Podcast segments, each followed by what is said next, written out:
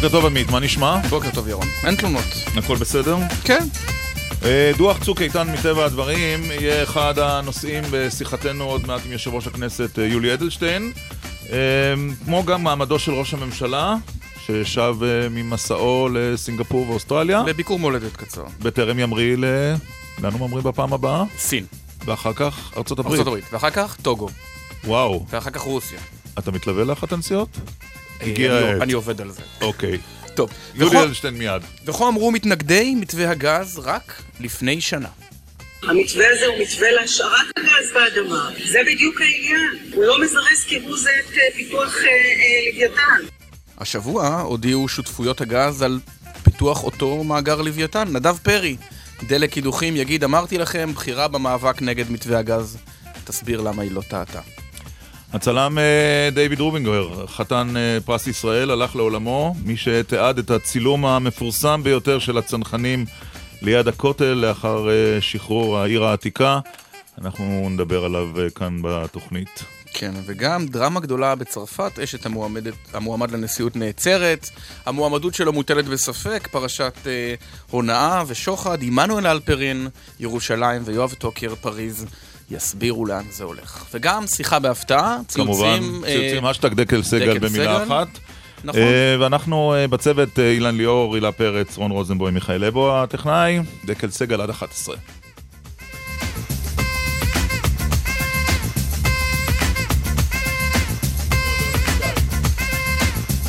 לפני הדרמות הפוליטיות, יש אה, הבוקר, מסתבר, דרמה גדולה בנמל התעופה בן גוריון. שלום לכתבנו לענייני תעופה, ניתאי ענבי. שלום ירון, שלום עמית, בוקר טוב. האם יודעים כן. מה בדיוק קרה שגורם uh, למהומה כל כך גדולה בנתב"ג? אנחנו יודעים שזאת תקלה במערכת uh, בידוק עבודה אוטומטית, היא נקראת HBS, למעשה, למעשה עיר קטנה, רשת של מסילות שבהן המזוודה נבדקת, נסרקת, אה, בהתאם אה, לנהלים ולתקנים הכי חדשים בעולם. יש שם איזושהי תקלה שזיהו אותה בשעות הלילה, ואז מתחילה באמת הדרמה אה, בנמל. אנחנו שכותרתה זה בלאגן, לא? בלאגן. הישראלים נורא אוהבים לטוס לפנות בוקר, ולכן הרבה מאוד טיסות פשוט, הנוסעים חיכו עליהן, זאת אומרת, הרישום לטיסה התעכב, כי המזוודות נבדקות ונסרקות כרגע באופן ידני על ידי עובדים מתוגברים של אה, רשות שדות התעופה ועד שהם הגיעו בלילה לקח אה, זמן, עכשיו, אה, תשע בבוקר, יש פחות טיסות שממריאות מן הנמל ואנחנו מבינים שתמונת המצב היא קצת יותר רגועה כרגע. אנחנו בדרכנו לשם ונוכל לתת פרטים טובים יותר. אנחנו קיבלנו דיווח שהצ'ק אין נעצר לשעה כדי לנסות ולתקן את ה... מקורותיו של עמית בשדה התעופה מסולו. שאגב מדווחים שמעולם הם לא ראו דבר כזה. תורים כאלה בנתב"ג. מקורות טובים. הם היו הרבה בנתב"ג המקורות. אז המערכת הזאת היא נמצאת בנמל כמה, כמה שנים. אה, לפני כן, אם אתם זוכרים, באולם הכניסה לנתב"ג היו מכונות אה, שיקוף גדולות. כן. משהו שנראה קצת כמו MRI, והיו המון המון תורים. המערכת הזאת, המסילות אה, שהמזוודות נוסעות בהן, מחליפה את המערכת הזאת, אז לפני כמה שנים, ובמיוחד בימים עמוסים בנמל, זה לא נחשב יום עמוס. יחסית אה, למה שאנחנו רואים בנמל, בשיא שלו אפילו יכול לקלוט 80 okay. אוקיי. 85 אלף אה, נוסעים ביום. אפשר להתאזר בסבלנות, אנחנו מקווים שהתקלה הזאת תיפטר תוך שעות. אנחנו, תודה ניתאי ענבי, אנחנו נדבר בהמשך גם עם דובר רשות, רשות שדות התעופה, נכון? כן. וגם עם נוסע שטס למזוודות. תודה ניתאי, כשתגיע ואם יהיו חדשות תמשיך לעדכן אותנו. בוקר טוב ליושב ראש הכנסת יולי אדלשטיין. בוקר טוב. לפני שנעבור לענייני דיומה, ודאי שמעת על פטירתו של הצלם דיוויד רובינגר, חתן, חתן פרס ישראל. זהו, רציתי דווקא לפתוח בידיעה שקיבלנו כולנו לפני ממש כמה דקות. תראו, אדם שאפשר להגדיר אותו כסקרן אין קץ.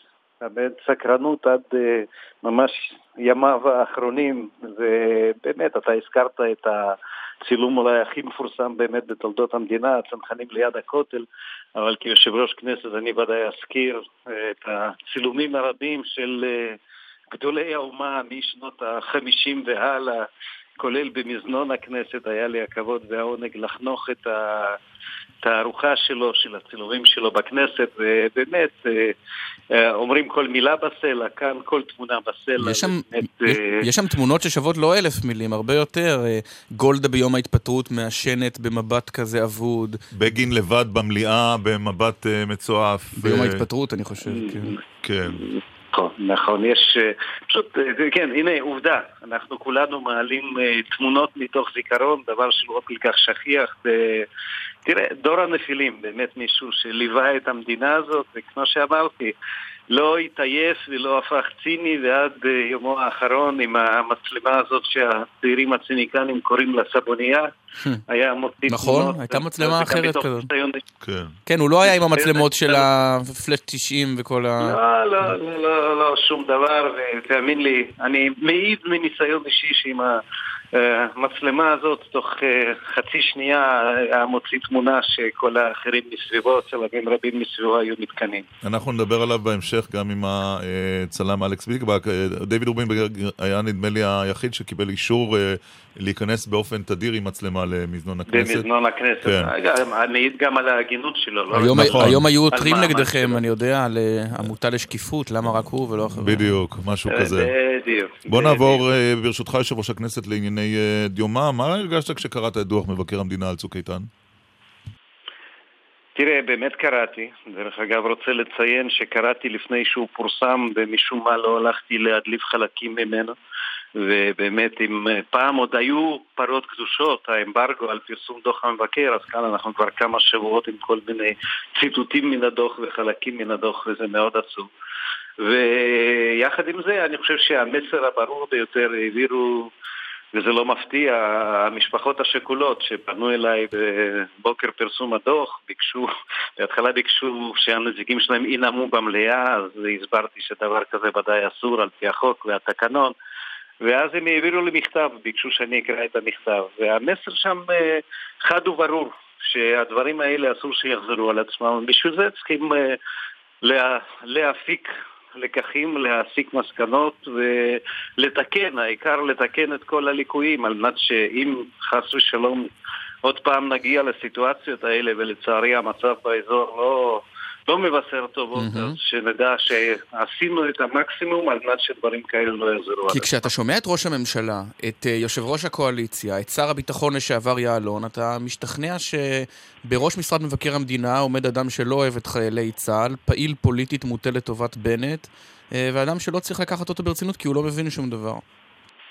אז אני רוצה לומר באופן חד משמעי, אני מרגע שנכנסתי לתפקיד, שזה כבר לפני ארבע שנים, עובד מול אה, מבקר המדינה, השופט בדימוס יוסף שפירא. הוא לא נראה לי לא אדם פזיז, לא אדם פוליטי, לא אדם שטחי ולא אדם מוטה לצד זה או אחר. הוא עושה את עבודתו. אבל אסור לנו לשכוח שהעבודה הזאת מסתיימת ברגע פרסום הדוח, mm-hmm. וכל שאר האחריות היא מוטלת על כולנו, על על נבחרי הציבור, על הדרגים המקצועיים בצבא. אז כששמעת את ראש הממשלה אומר, אז כששמעת את ראש הממשלה אומר שמבקר, אני בניגוד למבקר המדינה מגבה את ראשי צה"ל, מה הרגשת? בסדר, אני עוד פעם, אני פה מצטרף אה, גם לדברי הנשיא. אני חושב שבמקום עכשיו אה, להתחיל עם האשמות, דרך אגב, אני אגיד לך, עמית, שני דברים פה. א', אה, מותר גם לחלוק על המבקר, אבל באיזה מובן? אתה אומר, המבקר המליץ שלא יודע מה, נעביר שלושה גדודים משם לשם, אני מציע שנעביר שני גדודים לשם וגדוד אה, נוסף לכיוון אחר. כלומר, אפשר לחלוק עניינית ולומר, אני הסקתי מסקנה קצת שונה ואני uh, עושה פעולה קצת שונה. זו לא הייתה הביקורת השבוע. או, רגע, רגע. והדבר השני, כמו שאמרתי, כל ההאשמות האלה לכל כיוון הן מיותרות. אני אמרתי, אני לא יודע אם צריך לחזור בצורה הכי ברורה. מה אני חושב על מבקר המדינה הנוכחי. הוא לא רודף כותרות, הוא עושה עבודה יסודית, וזה מה שאני תמיד אומר כשהוא מעביר לי דוח ולא חשוב באיזה נושא. והוא לא מוטה? או... אני לא, לא זיהיתי באף דוח שהוא מוטה לצד זה או אחר. אז, אבל אז... מה שאני כן יכול לומר, mm-hmm. גם לגבי הכיוון השני, ש...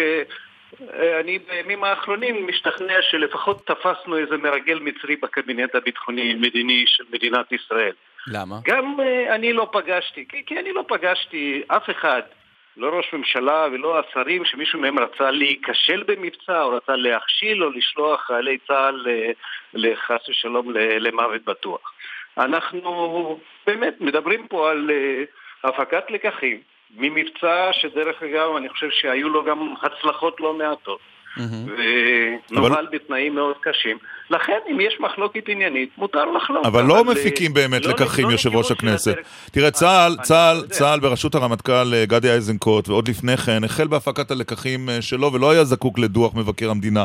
והפוליטיקאים, אנחנו יודעים בסופו של דבר מדוחות קודמים, יש סערה סביב הדוח במשך יומיים שלושה, כולם אומרים את דעתם, ואחר כך, במבצע הבא, מתגלה לנו לפתע פתאום שהליקויים של המבצע הצבאי הקודם לא באמת תוקנו. אז אתה לא חושב שגם הדוח הזה יעלה אבק?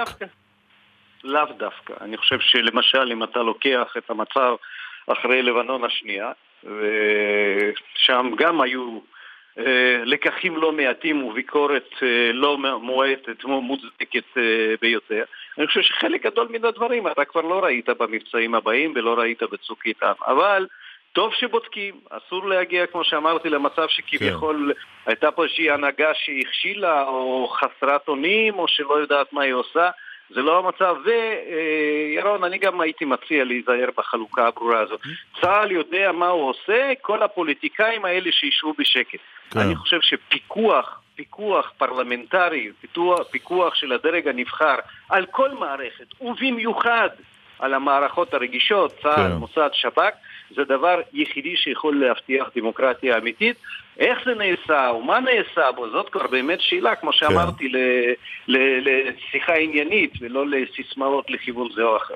גם אתה ספגת, לא באופן אישי, ביקורת ב...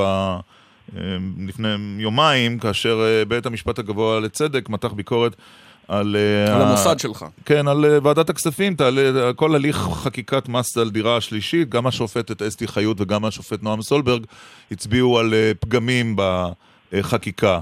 אתה חושב שהחקיקה הזו, גם אתה שותף לדעה שהייתה לא תקינה ולא ראויה? להבדיל אלף אלפי הבדלות ודאי, אבל, כן. אבל אני קודם כל יכול לומר, לא יודע אם בגאווה או לא בגאווה, כנראה לא בגאווה, שהרבה לפני כבוד השופטת חיות ושני השופטים הנוספים שישבו בהרכב, גם אני וגם היועץ המשפטי לכנסת התרענו בכתב, במכתב רשמי לוועדת הכספים, שלדעתנו המקצועית נפלו פגמים בהליך החקיקה של החוק המדובר, מה שנקרא מס דירה שלישית, ושכדאי לוועדת הכספים לחזור על הדיון, לקיים את הדיון ולהצביע. בסוף מכריעים חברי הכנסת בהצבעה. לצערי הרב... אה, מה יקרה לא, לפי דעתך? לא לפנייה. אני לא יודע להגיד. אני, אני עקבתי, ודאי שמיד קיבלתי דיווח מן הייעוץ המשפטי לכנסת שייצג אותנו. אגב, זה בכלל מעניין, תסכים, אה, חבר הכנסת אדלשטיין, אתה אה, התגוררת לפחות בעבר, ובעתיד בטח גם בגוש עציון. השופט סולברג, שכולם חגגו את מינויו כשמרן ימני, הוא השופט האקטיביסטי שאו-טו-טו מתערב בעבודת הכנסת. ממש אה, של השופט נועם סולברג, שופט נכבד, כמו כל שאר השופטים שאני מכיר בבית המשפט העליון, הוא אכן שופט שמרן למיטב הבנתי במשפטים ואין שום דבר פסול בכך. אה, אבל בדיון הזה, עמית, זה לא... הוא לא היה לבד, כאמור, גם אסתר חיות, השופטת, אה, נשיאת בית המשפט הבאה, השופטת אסתר חיות, גם היא הגיבה. כן, הבאה. אני, אני, אני רוצה לומר לכם בגילוי לב שגם אנחנו, גם אני וגם הייעוץ המשפטי לכנסת, היינו במצב אה, קצת סכיזופרני, מותר לומר, כי סך הכל העמדה העקבית שלנו שהכנסת יודעת לטפל בדברים שלה, ואין לו לבית המשפט העליון להתחיל לבדוק הליכים בכנסת, תקינות ההליכים בכנסת, סך הכל לחברי כנסת יש מכלול שיקולים. גם כשיש שיקול פוליטי זה לגיטימי במערכת פוליטית, זה לא איזושהי עבירה על החוק, לכן זאת העמדה. אבל uh, כאן, כשבעצם בפני השופטים היו מונחים המכתבים שלנו, okay. אוקיי. Uh, לוועדת כספים, אז ברור שהיינו פה במצב מאוד מאוד עדין. אני לא יודע מה יחליט ההרכב של כמה זה? שבעה שופטים, אני חושב, כן, שנקבע כן. בבית המשפט העליון, אבל אני מאוד מקווה. מאוד מקווה שמה שלא יחליט בית המשפט, נורת האזהרה לא תהבהב, אלא תהיה דולקת בפני כל משרד ממשלתי לפני שהוא מנסה ככה לעקוף ועדה זו או אחרת בכנסת. וגם אם הוא יחליט על חוק ההסדרה בניגוד לעמדת הקואליציה, צריך לכבד את זה שיחליט? קודם כל צריך לכבד כל מה שבית משפט אה, מחליט, אפשר דרך אגב להעביר ביקורת על ההחלטות של בית המשפט, אבל אה, אנחנו לא עולים על בית המשפט העליון עם דיניין. אוקיי. אה, ואני מאוד אצטער, אם, אה, אני מאוד אצטער על כך אם החוק ייפסל, אני חושב ש... אבל אה, פתרון משפטי אחר כלשהו, שאותם גורמים משפטיים שכרגע מביעים חוסר שביעות רצון מחוק ההסדרה לא מצאו, למרות שחיפשו, אוקיי. אז חוק ההסדרה צריך לעמוד על כנו, ומי שלא יזדעזע למראה הריסת אה, תשעת הבתים במרכז יישוב עופרה שקיים כבר על 40 שנה, אז אני לא יודע... טוב, אבל זה... אבל לפחות יבוא השלום עכשיו, אז אתה יכול להתנחם בזה, בזכות פינוי תשעת הבתים. זה ברור. עכשיו לא, אחרי הרס הבתים. אני- עכשיו- עכשיו מאוד השלום שמח, הגיע, אני- הוסר המכשול לשלום. אני מאוד שמח, מאוד שמח גם שהמשפחות הפלסטיניות שטענו לבעלות על הקרקע הזאת עכשיו מאוד ייהנו אה, אה, מפירות הקרקע במרכז בדיוק, היישוב. הצ- הצטרפו לוועד היישובי. נדמה טוב, לי שיושב ראש הכנסת לא הגבת עוד על הביקורת שנמתחה עליך בעקבות אה, שעת השאלות. השאלות, אז בוא, תזכורת קצרה ברשותך, חבר הכנסת יושב ראש אדלשטיין, בסדר? הנה. ראש הממשלה, כמו כל אחד מן השרים, מגיע לענות לשאלות בענייני משרדו, במקרה זה במשרדים. ראש הממשלה לא מגיע לענות על שאלות בשום תחום אחר, אה, וודאי לא לשמש תפאורה להצהרות. הדברים האלה ברורים. אדוני ראש הממשלה, עכשיו מתפרסם שלאורך השנים אתה קיבלת טובות הנאה מהמיליארדר ארנון מילצ'ן. נאמר בשמך שמדובר במתנות מחבר קרוב. שאלתי היא, האם מדובר כאן בטובות הנאה אסורות מבעל הון, או שמדובר בחבר קרוב שאתה טוב. פשוט הסתרת את הקשרים איתו חנין. לא, למרות בסדר. שנמצאת בניגוד עניינים? איזה תשובה- אתה מצפה? לא, השאלה אלה היו, ה... אלה היו הקולות מהדיון שם. יגידו לך אנשים, מה לא לגיטימי בשאלה של דב חנין? הוא שואל על תפקידו של ראש הממשלה כשר התקשורת, בשביל זה הגיע נתניהו למליאה. לא, לא בדיוק, ואתה מבין טוב מאוד שראש הממשלה לא הגיע לענות לשאלות שקשורות לחקירה, אבל אני אגיד לך, כל הטענה שכביכול אה, באמת סתמתי פיות או הגנתי על ראש הממשלה, היא פשוט אה, בעיניי אה, מוטית מיסודה. למה? אבל הגנת עליו. הגנת עליו. ראינו כמה לא, הוא היה לחוץ, הוא היה באמת, לא ראיתי אותו הרבה זמן כל כך לחוץ כמו ו- בשאלות של האופוזיציה. אתה יודע מה, אני חושב שגם ראית שהיו כמה מקרים שהוא ניסה לענות או להתערב, לא ואמרתי נתת לא. לו, נכון? כי הדבר, בדיוק. נו, אז הגנת עליו, כי הדבר היחידי שהגנתי עליו, ירון, הוא תקנון הכנסת. וביזוי גדול של מליאת הכנסת ושל שעת השאלות. למה ביזוי? לא מה, אם יש שעת שאלות. אי אפשר לשאול שאלות באופן יותר חופשי? הרי אלו- נושאים שמטרידים אז את הציבור אתה והם על מה? סדר היום. לא לקחו אותם מאיזה... פינה חשוכה.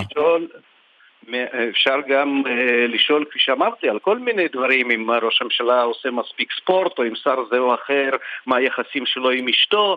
אה, אתה יודע, אפשר להגיע לכל מקום, אבל כן. יש לזה תקנון. מי שלא מרוצה מן ההישג האדיר הזה של הכנסת, שהאופוזיציה יכולה כל מושב להביא גם ראש ממשלה וגם תשעה שרים על פי בחירתה. כלומר, אבל, לא אבל יושב ראש. הכנסת, אין שאלה יותר רלוונטית לתפקודו של נתניהו כשר תקשורת, והראיה שהוא כבר לא לא, כזה, לא, מאשר השאלה, אם אתה- חבר של, עזוב את החקירות, אוקיי. אם הודית שאתה חבר של, אה, של מילצ'ן, איך אתה מטפל בערוץ 10? אם אתה חבר של אלוביץ', איך אתה מטפל בוואלה? אז אני שהוא לא אגיד לך מטפל. שני דברים, עמית. אני אגיד לך שני דברים לעניין הזה. קודם כל, אני בוודאי לא, לא מסכים. אה, כל שאלה שפסלתי לא הייתה אה, קשורה כלל וכלל ואפילו באופן אה, עקיף ביותר לתקנון ולמה שנועדה אליו בשבילו שעת השאלות. אבל אני אגיד לך שני דברים. אחד, באמת, באופן אה, הכי ברור אומר התקנון שצריך אה, לשאול שאלות שקשורות לפעילות המשרדים ופעילות הממשלה והדברים האלה יתבצעו בכל שעות השאלות כולל עם אוקיי. ראש הממשלה. אבל דבר אחר אני אגיד שאתה יודע מותר לי לצאת רגע מתפקיד יושב ראש הכנסת ולומר גם אני הייתי חבר באופוזיציה וגם בסיעות קטנות וגם בזמנים קשים ואמרתי למחרת היום למישהו שהייתי יושב עשר דקות ומנסח עשרים שאלות שהיו מספקות את כל התקשורת שישבה נו. ביציע, איך אמר אחד הקולגות שלכם? איזה אדלשטיין חוצפן הרס לנו את ההצגה. אז אני שמחתי שהרסתי את ההצגה, כי כמו שאמרתי, כשאין שום יצירתיות ואין שום אפילו רצון טוב. לחשוב איך אפשר לשאול שאלות וגם להגיע באמת למה שהאופוזיציה רצתה להגיע, קרי להביך את ראש הממשלה. כן. ב', לא לסטות מן התקנון אם- וגם לספק הצגה טובה, אז תסלח אם- לי, אז כנראה שמישהו צריך לשבת ולעבור על, ה, על תולדות הכנסות הקודמים אנחנו- וללמוד איך עושים את הדבר אם הזה. אנחנו וזה מדברים, אמרתי, אה, יושב ראש הכנסת, על... אה. אם אנחנו מדברים יושב ראש הכנסת על ראש הממשלה, אה, והיה וראש הממשלה ייאלץ לפרוש אם יהיה כתב אישום, אה, שמך הוזכר כמתמודד, אתה תתמודד? אני לא יודע מי הזכיר את שמי ועל סמך מה דפנה- הזכיר את דפנה ליאל בחדשות כרגע. 2, ולא הייתה הכחשה לדעתי כן. מלשכתך. אה, בסדר, אז אה, אני באמת לא רץ להכחיש כל ידיעה, אבל אה, אני אומר דבר הכי ברור, אני יושב ראש כנסת, דבר הכי לא ראוי אם אני עכשיו אתחיל כיושב ראש כנסת לבחוש ב... אז אתה לא עוסק אתה בזה, לא עוסק אתה בזה, לא אתה עוסק. בענייני משרדך. בענייני אה, אני לא כנסתך. עוסק בענייני משרדי, אני עוסק בענייני הכנסת, כפי שאמרתי בדוגמה הקודמת, מגן על תקנות הכנסת. חבל מאוד, חבל מאוד שאני לא מוצא שותפים רבים שאכפת גם להם מתקנון הכנסת וכבודה של הכנסת, כן. העיקר זאת הצגה רגעית, אבל אני אמשיך את תפקידי, ואם אני... בקיצור, באמת, נעדכן את העורך שלא הכחשת. לא, ב- לחזור אליך כשזה יהיה רלוונטי, ככה אני הבנתי, אם אני... בדיוק. אה, כשזה יהיה רלוונטי נשאל אותך שוב. עם דיוק איך רולס. אמרתי באותו דיון של שעת שאלות, אה, התקנון. אוסר לענות על שאלות היפותטיות. בתקנון. בקיצור, ההכחשה לא הייתה. אה, שאלה אחרונה ליושב ראש הכנסת לפני שניפרד, איך אה, איך הרגשת כשראית את המוני חברי הכנסת מצטופפים להם בחתונתו של חבר הכנסת אורן חזן, שמונה לממלא מקום יושב ראש הקואליציה, ואני מזכיר שאתה היית הראשון שנקט כלפיו צעדים. לי לא היה הכבוד ועונג להצטופף שם, אז אני ממש לא יודע... בני בגין הגיע, שרת. המשפטים, השר לביטחון הפנים. כן. ואתה אתה היית שם, עמית? אני לא הוזמנתי, לצערי. אתה הוזמנת אתה אגב? לא הוזמנת? לא, לא יודע למה, אגב, לא יודע, אולי לא הגיע זמנה אתה- בדואר. זאת- אומרת, אתה ראית את זה בדיווחים בתקשורת. נכון. אגב, הדיווחים היו די נלהבים די ואוהדים. נלהבים, כן, כאילו מדובר לומר. בסלב הסלבריטים ולא באדם. שהשתמש בסמים קשים וניהל אז קזינו. אז פעם אחת מותר לי גם להיות פחות נחמד ולשאול, קדימה. כן, אז למה בבקשה. אתם מפנים אליי, אז למה אתם מפנים אליי את השאלות האלה? אה, אלא למי? את השאלות האלה, תעלו את הקולגות שלכם. אוקיי. לק- על הקו, ותשאלו אותם מה הם מצאו עניין לדווח על כך ששרת המשפטים או חבר כנסת פלוני אלמוני הגיע לחתונה זו או אחרת. למה אתם... לא, מפנים עזוב את הטון? עזוב את הטון שהיה לפעמים לדעתי נלהב כאילו מדובר באיזה מדור רכילות ולא בסיקור אה, פרלמנטרי. אבל ב- אתה יודע, כשאתה מסתכל על זה אפילו בפרספקטיבה היסטורית, אני לא מעלה בדעתי שלפני עשר שנים או עשרים שנה היה מתחתן, אה, היה שמחה לחבר כנסת עם בוא נגיד הביוגרפיה העשירה של אורן חזן, והיית רואה שם את שר המשפטים, את שרת המשפטים ואת השר לביטחון הפנים ואת בני בגין. לא מעלה על דעתי. אז אה, הא בהא תליא, הדברים קשורים, ומה שאמרתי לפני דקה, שכשאני לא מוצא רבים שאכפת להם מכבודה של הכנסת, מתקנון של הכנסת, לא כן. בתוך הכנסת, לא בתקשורת, אז אה, בואו לא, נפסיק, נפסיק להיות מופתעים איפה שלא הוא אומר לך שלום כשהוא רואה אותך? ככה זה מתנהל. הוא אומר לך שלום? עזוב, נו, לא, רק עכשיו, רק עכשיו דיברתי על זה, עזוב. בסדר. אה, עזבתי. שאלת אותי- שאלת אוקיי. אותי שאלות נוקבות בכל מיני תחומים, עזבתי, ולא- לא. התביישתי להשיב לכל שאלה. תראה איזה שיתוף פעולה של מראיין ידידותי. בדיוק. אמרת עזוב ועזבתי. זה לא קורה לנו כל יום. היו"ר פס- היו"ר פסל את השאלה. היו"ר פסל את השאלה והגן על עצמו. אה, יושב ראש הכנסת יולי אדלשטיין, שמחנו לשוחח איתך הבוקר. גם אני שמחתי לשוחח תודה איתכם, רבה. יום נעים. תודה רבה להתראות. אלקס ליבק, אני חושב שהוא אחד מבכירי צלמי חתן ישראל, פרס חתן ישראל פרס? ישראל. בוקר טוב לך, צלם עיתון הארץ, צריך לומר. כבר הרבה שנים, בוקר טוב כן, בוקר אלכס. טוב. בוקר טוב. אה, איזה, איך היית מאפיין את אה, דיוויד רובינגר כצלם? דיוויד רובינגר שהלך אה, לעולמו בן 91 חתן פרס ישראל. 92. כן, איך, איך, מה, איך אני יכול להגדיר אותו כצלם? איזה מטלה קשה ביותר. אני יודע שהוא, אה, עבורי היה אחד האייקונים, אחד הצלמים, אתה יודע שאפשר להגיד כמעט גדלתי על הצילומים שלו. אה, אז, אבל אני לא רוצה לדבר על עצמי, אני חושב שהוא היה צלם, אה, ממש צלם נפלא, גם זכה בהרבה פרסים, הוא עבד המון שנים בטיים מגזין, והוא, אה, אני חושב שעד השנים האחרונות הוא המשיך כל הזמן ללכת ולצלם, שזה, כי זה לא היה רק עבודה אצלו, זה היה דרך חיים. אה, צלם נפלא, הוא צלם שליווה את אה, מדינת ישראל עוד קודם, עוד לפני, אה, לפני 48, ליווה את המדינה בצילומיו לאורך כל השנים האלה, אתה יודע. צלם מופלא. אם אתה, צריך לבחור צילום, אם אתה צריך לבחור צילום אחד שהוא לא הצנחנים בכותל, כי אחר כך נדבר עם יצחק יפעת, הצנחן הבלונדיני מה... נכון, נכון, נכון. אז אם אני צריך לבחור צילום אחד, משום מה כרגע עולה לי דווקא, עולה לי לראש איזו תמונה שלו דווקא מהפגנה נגד השילומים. אני לא יודע אם זה אומר משהו לקהל המאזינים שלנו, אבל פעם היה... כן. היו הפגנות נגד uh, ההסכם לקבלת שילומים uh, מגרמניה, ודווקא במקרה הזה... אני לא יודע למה, אבל זאת התמונה שעולה לי לראש של הפגנות גדולות עם, uh, הרבה, עם הרבה משטרה מסביב ועשן. דווקא זאת התמונה שעולה, אז אולי כדאי לחפש אותה בגוגל. לי דווקא עלתה התמונה של בגין לבד במליאה, עומד ומבטו לכיוון הרצפה המאורהר.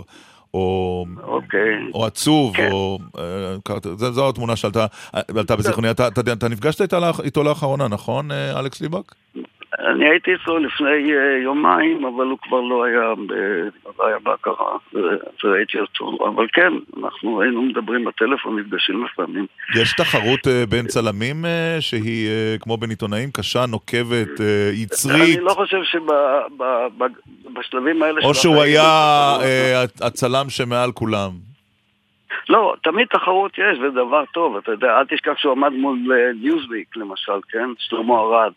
אה, תמיד יש תחרות, אבל אה, רובינגר הצליח, אה, עובדה שהוא עבד שם כל כך הרבה שנים, הם מאוד אהבו אותו. כי מה היה סוד הצלחתו? הוא ידע לתפוס את הרגע, אני לא מצליח להבין, הרי אתה יודע, רואים סיטואציה, הכנסת היא מקום משעמם לא. ויזואלית, בוא נודה על האמת, איך הוא הצליח? הנה, בבקשה. ואתה בעצמך אמרת, איך הוא הצליח? אני לא יודע איך הוא הצליח, אתה יודע, אבל זה, זאת גדולתו באמת, שמהמקום המשעמם הזה, הוא הוציא תמונות נפלאות. זו טכניקה צילומית? מה שאני מנסה לשאול זה טכניקה צילומית? לא, לא. או זה יכול להיות במקום? אני רוצה להציע כאן, אלכס, אה, אה, אה, שנינו, גם עמית וגם אני הכרנו כמובן את דיוויד רובינגר המנוח, גם את שנינו הוא צילם במזנון הכנסת בהזדמנויות שונות. אני חושב שידעת כן. כשדייוויד מצלם אותך, שלא חשוב באיזה רגע הוא יתפוס אותך, אתה לא תצא שם רע, אתה לא תצא עם לא, מעוות, אתה לא תצא לא ראוי, אתה לא תתבייש בתמונה הזו, ולא יהיה לך אכפת שיפרסמו אותה. זה כל כך נכון מה שאתה אומר, אין לך מושג כמה קלעת לדייוויד רובינגר. זה דייוויד, בדיוק. הוא, גם אם הייתה יוצאת לו תמונה שאתה קצת מעוות או פוזל, הוא בחיים לא היה משתמש בה. יותר מזה, הוא הצלם היחידי, עם כל הצלמים שאני מכיר, שמישהו היה מבקש ממנו תמונה, אזרח מן השורה, כן? היה שולח לו. אף פעם הוא לא השיב אה, אה, פנים ריקם לאף אחד, לכל אחד, כל מי שביקש ממנו תמונה, ותמיד הוא היה שולח ותמיד מסתובב עם המצלמה, ואף פעם לא צילם את האנשים, כמו שאתה אומר, בצורה לא מחמיאה. אם יצא לו תמונה כזאת, הוא לא פרסם אותה. זו הייתה גדולתו, אהבה לבני אדם, אני חושב. כן. תודה רבה, אלכס ליבק. חתן פרס ישראל אה, צילום. ובהזדמנות זו, מותר להמליץ על ספר? על הספר ערבה של אלכס ליבק, אחד הספרים המרהיבים שראיתי לאחרונה. כן? ממש. אוקיי. אלבום, אלבום חבל על הזמן. וואו. כן, אבל זה לא רק אני צילמתי, עם עדיי... כן. וגם מתכונים לא של הידי אה, אופאים שראיינו פעם. בדיוק. לא של אלכס ליבק, המתכונים. לא, לא, המתכונים לא של... אוקיי. לא, לא. לא כדאי לך. אלכס ליבק, אוקיי. אה, תודה רבה. ותכף אחרי החסויות והזמרירים אנחנו נדבר כאן הזכרנו את הצילום המפורסם ביותר של אה, רובינגר, הצנחנים ליד הכותל. הצנחן יהיה כאן תכף אחרי הג'ינגלים. טוב, יש uh, תגובות על הריאיון עם יולי אדלשטיין. יושב ראש הכנסת. אדלשטיין לא הגל על נתניהו, כותב דניאל, הלוואי שהמאבטחים של רבין היו מגנים עליו ככה. אה, מירית, אופוזיציה פח שלא מנצלת את שעת השאלות של ראש הממשלה לשאול שאלות למען הציבור, אלא למען הכותרת במהדורה הקרובה, תישאר אופוזיציה הרבה שנים. למרות שאני חייב להגיד, שאלות, אתה שואל למהדורה הקרובה, למה תשאל ההיסטוריה? נכון. זאת אומרת... אנחנו רוצים כותרת. נכון. למי אה, שלא ברור לו. נכון. אנחנו משתדלים. עכשיו, הרבה זמן לא דיברנו אנחנו איתו. חיפשנו, נכון, חיפשנו, כשנודע לנו הבוקר על פטירתו של הצלם דיוויד רובינגר, אה, שבאמת הטביע כאן חותם משמעותי, אני חושב, על, אה, על אה, ההיסטוריה של מדינת ישראל בכל מה שקשור לתעודה. חיפשנו מי מכיר את דיוויד רובינגר המון שנים. אבל לא ממש לא, המון שנים. ממש המון שנים והוא לא עיתונאי. נכון. ואז עלה בדעתנו שזו הזמן, זה הזמן לשוחח עם מי שלא שמענו כבר הרבה מאוד זמן, עם שר החוץ לשעבר, דוד לוי. בוקר טוב לך, מר לוי. היי, שלום, מה שלומכם? מה נשמע ירון? אצלנו הכל בסדר, מה שלומך אצלך? ירון ועמית. כן? בהחלט. אנחנו מצוין. שלומך? באירוע הנורא הזה בעצם אה, אילץ אותי לצאת, אה, איך אומרים, מן הצל שגזרתי על עצמי ומן השתיקה ולומר דברים לזכרו של אדם חם, חביב על כולם. כמה שנים הכרת אותו? מה, זה בטח 40 שנה.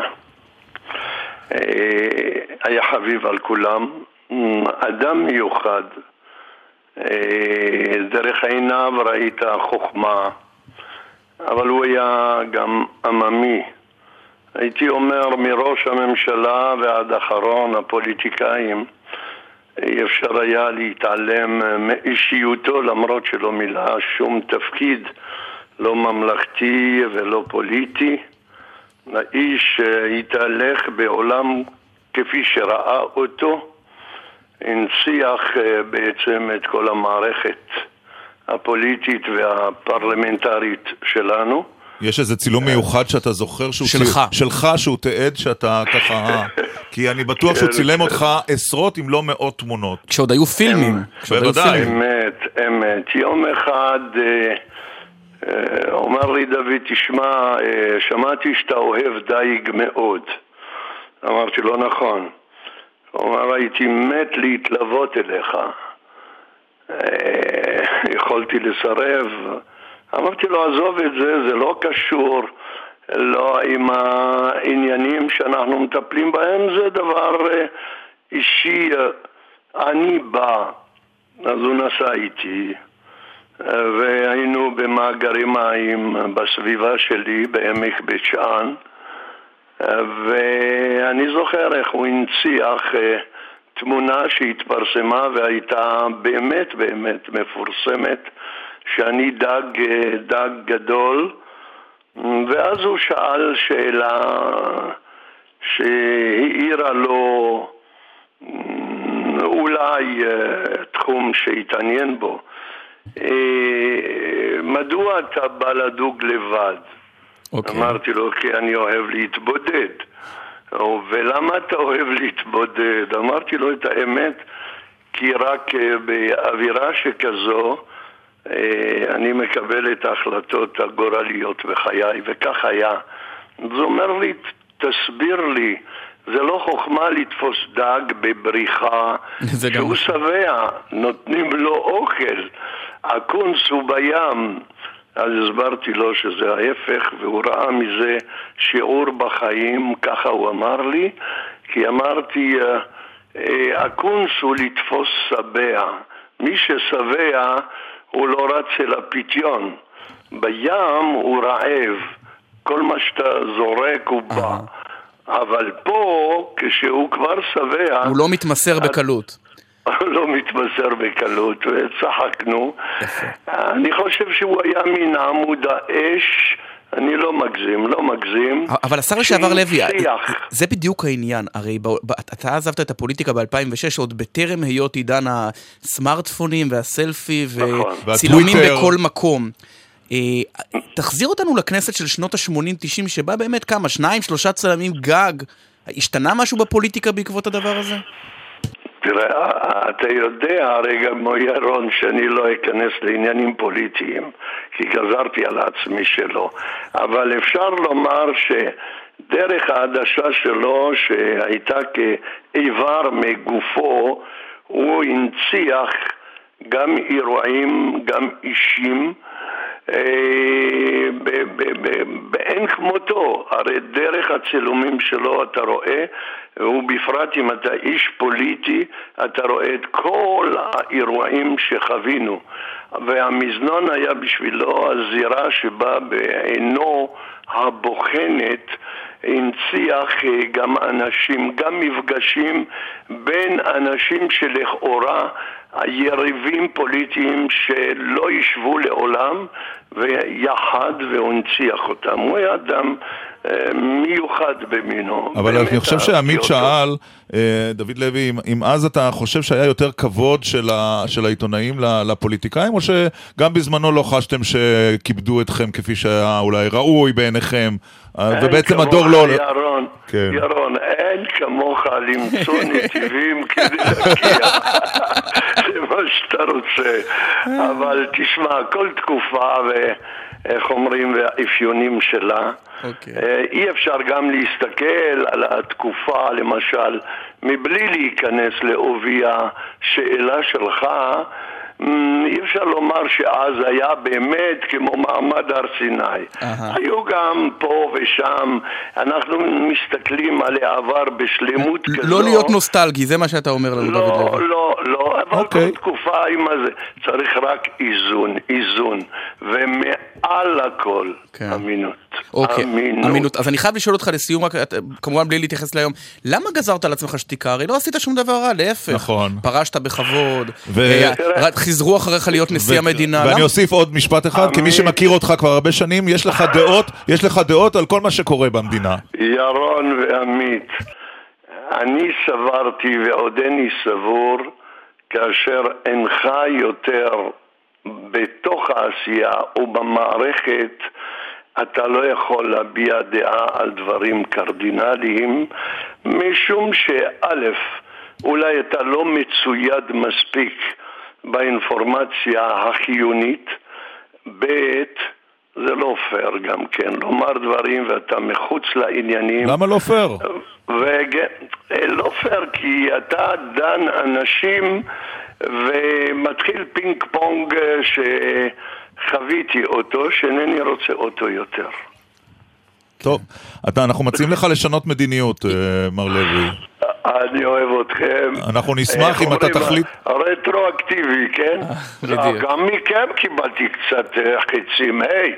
זה רק מירון, זה רק מירון. אה, אני ל- אישית- מלאכי השרת, גם כן, אבל אולי בזה שהכאבתם גם מיציתם את הטוב שבאדם.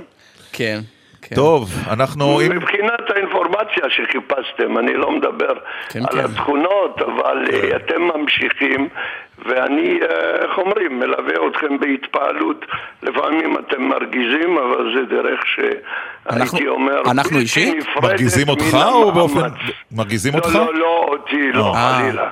לא, טוב. לא, זה לא. הדבר האחרון שאני רוצה לעשות. אני מתבונן איך אתם מטפלים בכל אחד ואחד.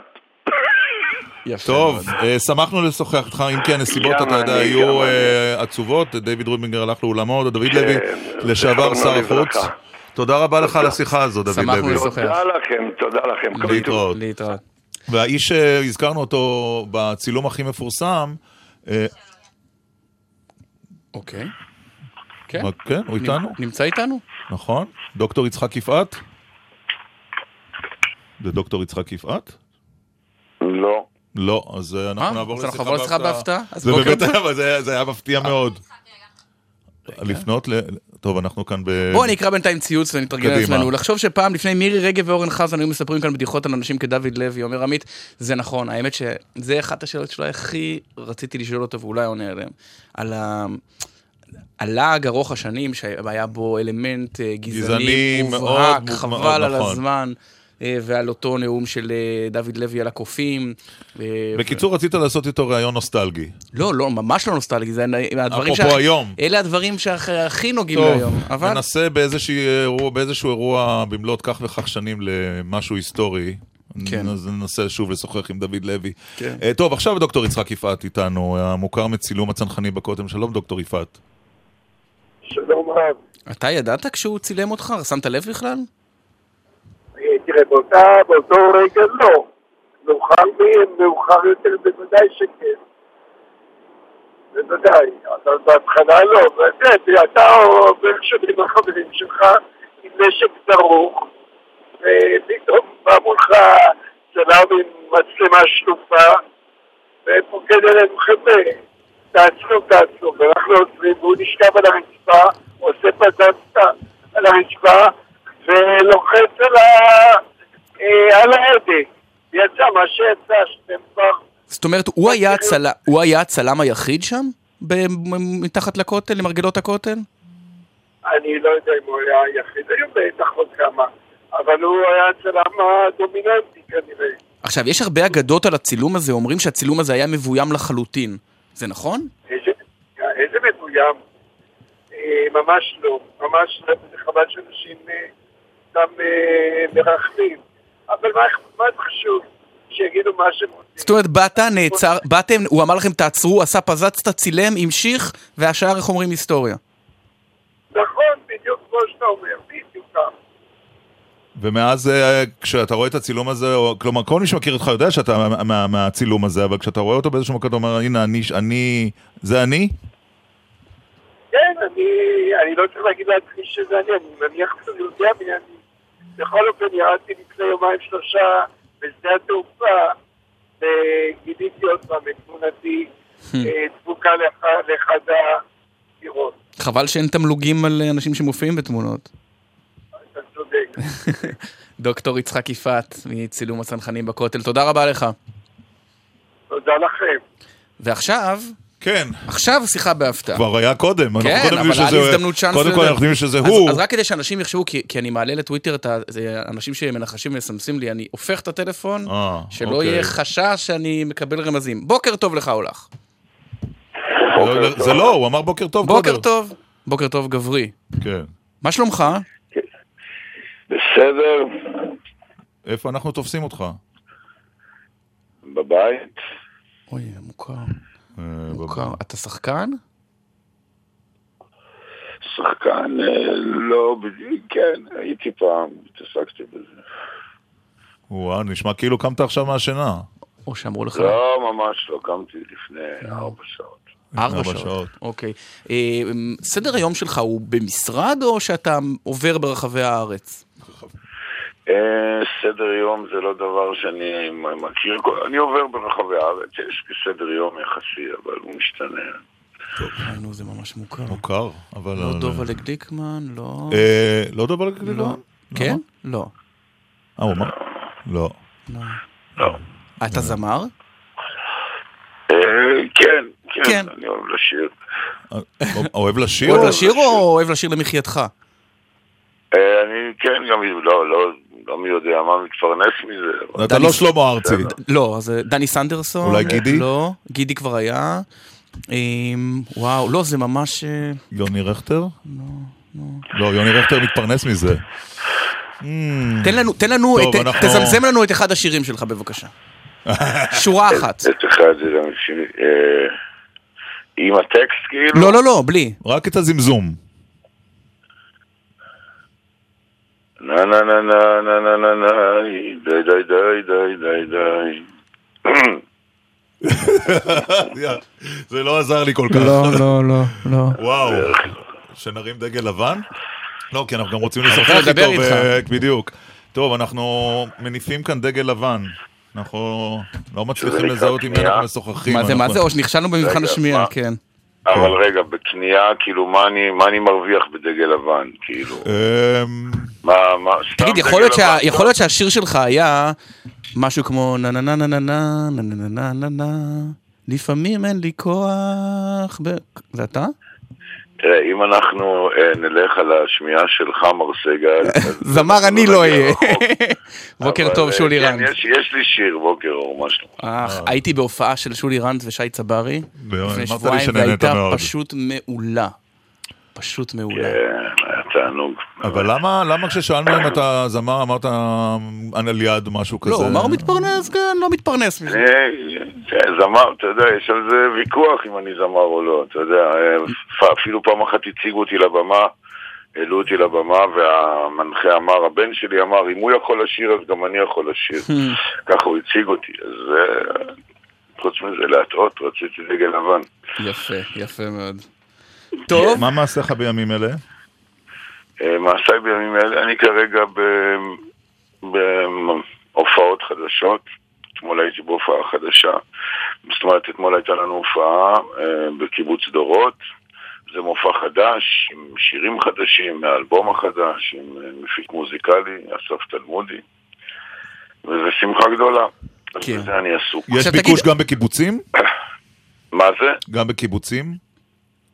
כנראה שכן, אתה יודע, אני, אמרו לי לדורות, אני לא, לא חייב לומר לך שלקח לי, לא ידעתי בהתחלה שזה קיבוץ, אבל אחרי זה מסתבר שזה קיבוץ, כן. כן. אבל-. זה מופע חדש, זה שירים חדשים, זה מאוד מסקרן אותי המפגש של הקהל עם, ה... עם החומר החדש אחרי הרבה זמן. המשפט הכי יפה שלך בשיר זה שלא ידעו שאני מיסיונר. בסוף בסוף, שלא יקל- שלא שלא יקל- יקלטו שאני מיסיונר, נכון. בסוף בסוף המטרה היא מה, שכולם יחזרו בתשובה? חס ושלום, חס ובאמת, נו, אתה בא להפיל אותי בעידן הפוליטיקלי קורקט. לא, למה, מה? בשאלה כזאת, בשאלה כזאת, חס ושלום. לא, תשמע, אני, ענייני זה לספר על העולם שלי, והעולם שלי הוא קשור לעולם ה- לקדוש ברוך הוא מאוד, אז אה, אני פותח צוהר, אני יודע, מי שירצה שיעשה עם זה משהו. ואתה מרגיש, שולי רן, שבשנים האחרונות יש יותר אה, פתיחות, רצון, חיבור? תבחר את המילה יש- הנכונה מבחינתך. אה, יש, תנוע, יש גלים כאלה, אני חושב שיש אה, גל מאוד עצום, אפשר לומר, בעשר שנים האחרונות מבחינה תרבותית, מהבחינה הזאת שגם אה, חומרים שעוסקים במציאות של הקדוש ברוך הוא, או, או עולם התשובה, הם אה, קיבלו אה, אה, פתח עצום. גם במוזיקה, גם עושים דברים מדהימים בקולנוע ובטלוויזיה. אני חושב שזה קשור לאיזה שינוי תרבותי מאוד גדול שעובר פה, אבל שוב, זה גלים, יש, לגלים האלה יש כל מיני תנועות, יש תנועות של לפעמים של התנגדות, של קדימה ואחורה, זו תנועה שאנחנו נוכל להסתכל עליה בעוד uh, כמה עשרות שנים ולבדוק אותה היסטורית, אבל ללא ספק משהו קורה פה מהבחינה הזאת, כן. זה בסדר. אה, תגיד, עכשיו, אה, מבחינת ה... אתה יודע, מבחינת ההופעות, רוב הקהל הוא קהל דתי-לאומי, או קהל אה, חילונים? אז מי זה?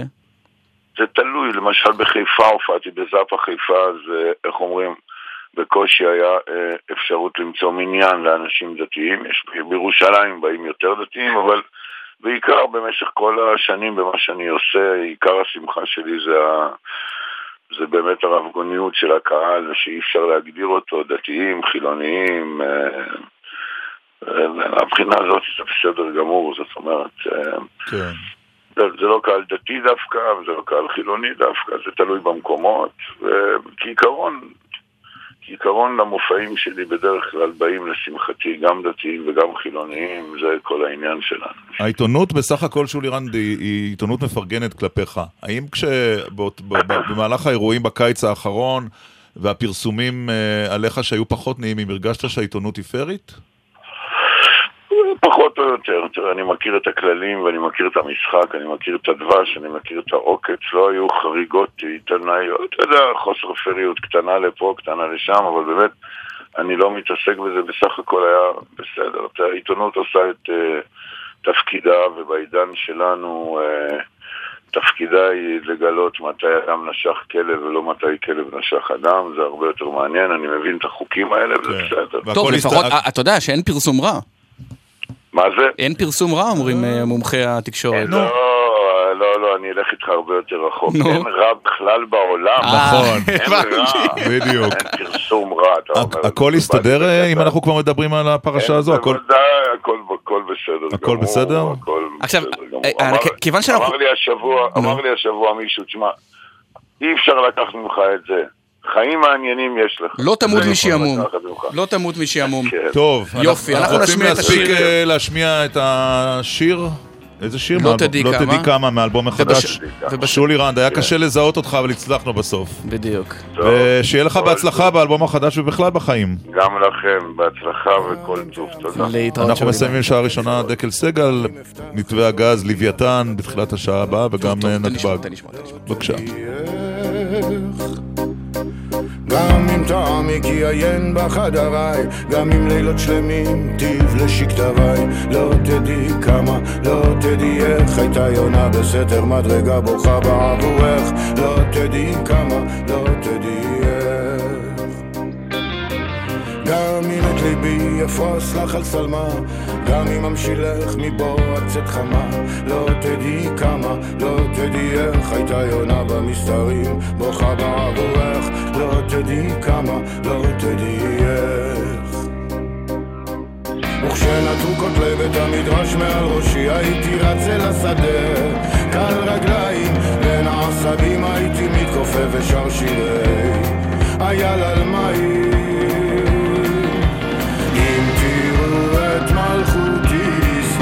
עצים רוקדת, הודיעו לה שלא אמרתי נורש. אוי מלכותי, מלכות פה. גם עם השספת צווארו של כינורי, גם אם טבולה בדם תבקע צבחת שירי. לא תדעי כמה, לא תדעי איך, הייתה יונה בסתר מדרגה בוכה בעבורך. לא תדעי כמה, לא תדעי איך. וכשנטו כותלי בית המדרש מעל ראשי הייתי רץ אל השדה קל רגליים בין העשבים הייתי מתכופף ושר שירי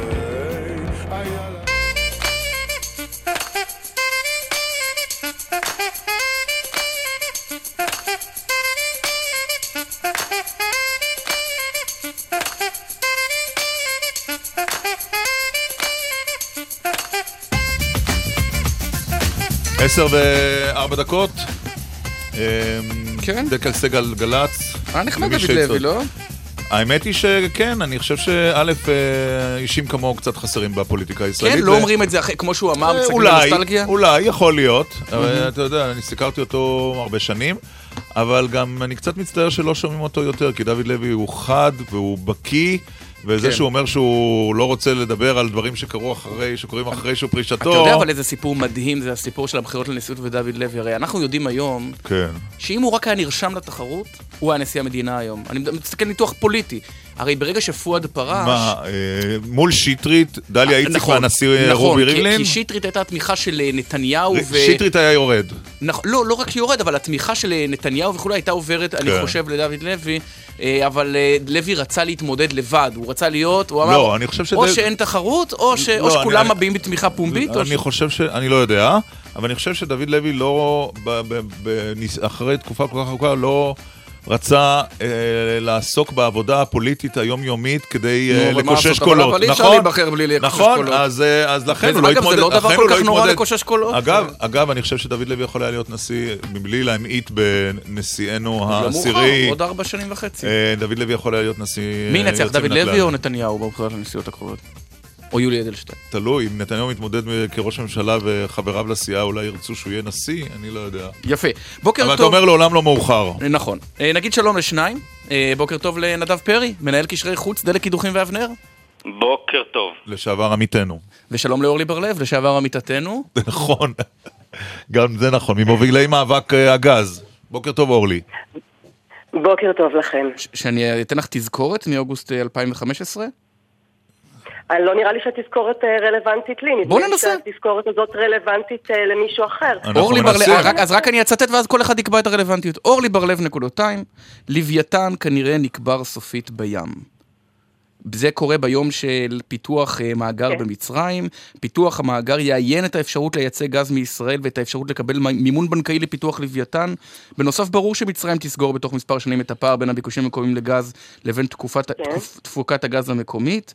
יתרה מזאת, אפשר לצפות לגילוי שדות גז נוספים בים העמוק המצרי, ולכן ההתעקשות על קידום מתווה הגז הנוכחי, שמטרתו העיקרית פיתוח לוויתן, היא הרסנית. ולכן עמית היה רוצה להשלים ולשאול, זו ההזדמנות לחזור בך או להתנצל בקטנה?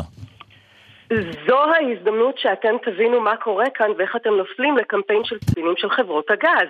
הרי האם לוויתן כרגע, ההחלטה על לוויתן לפיתוחו מבוססת על ייצוא למצרים?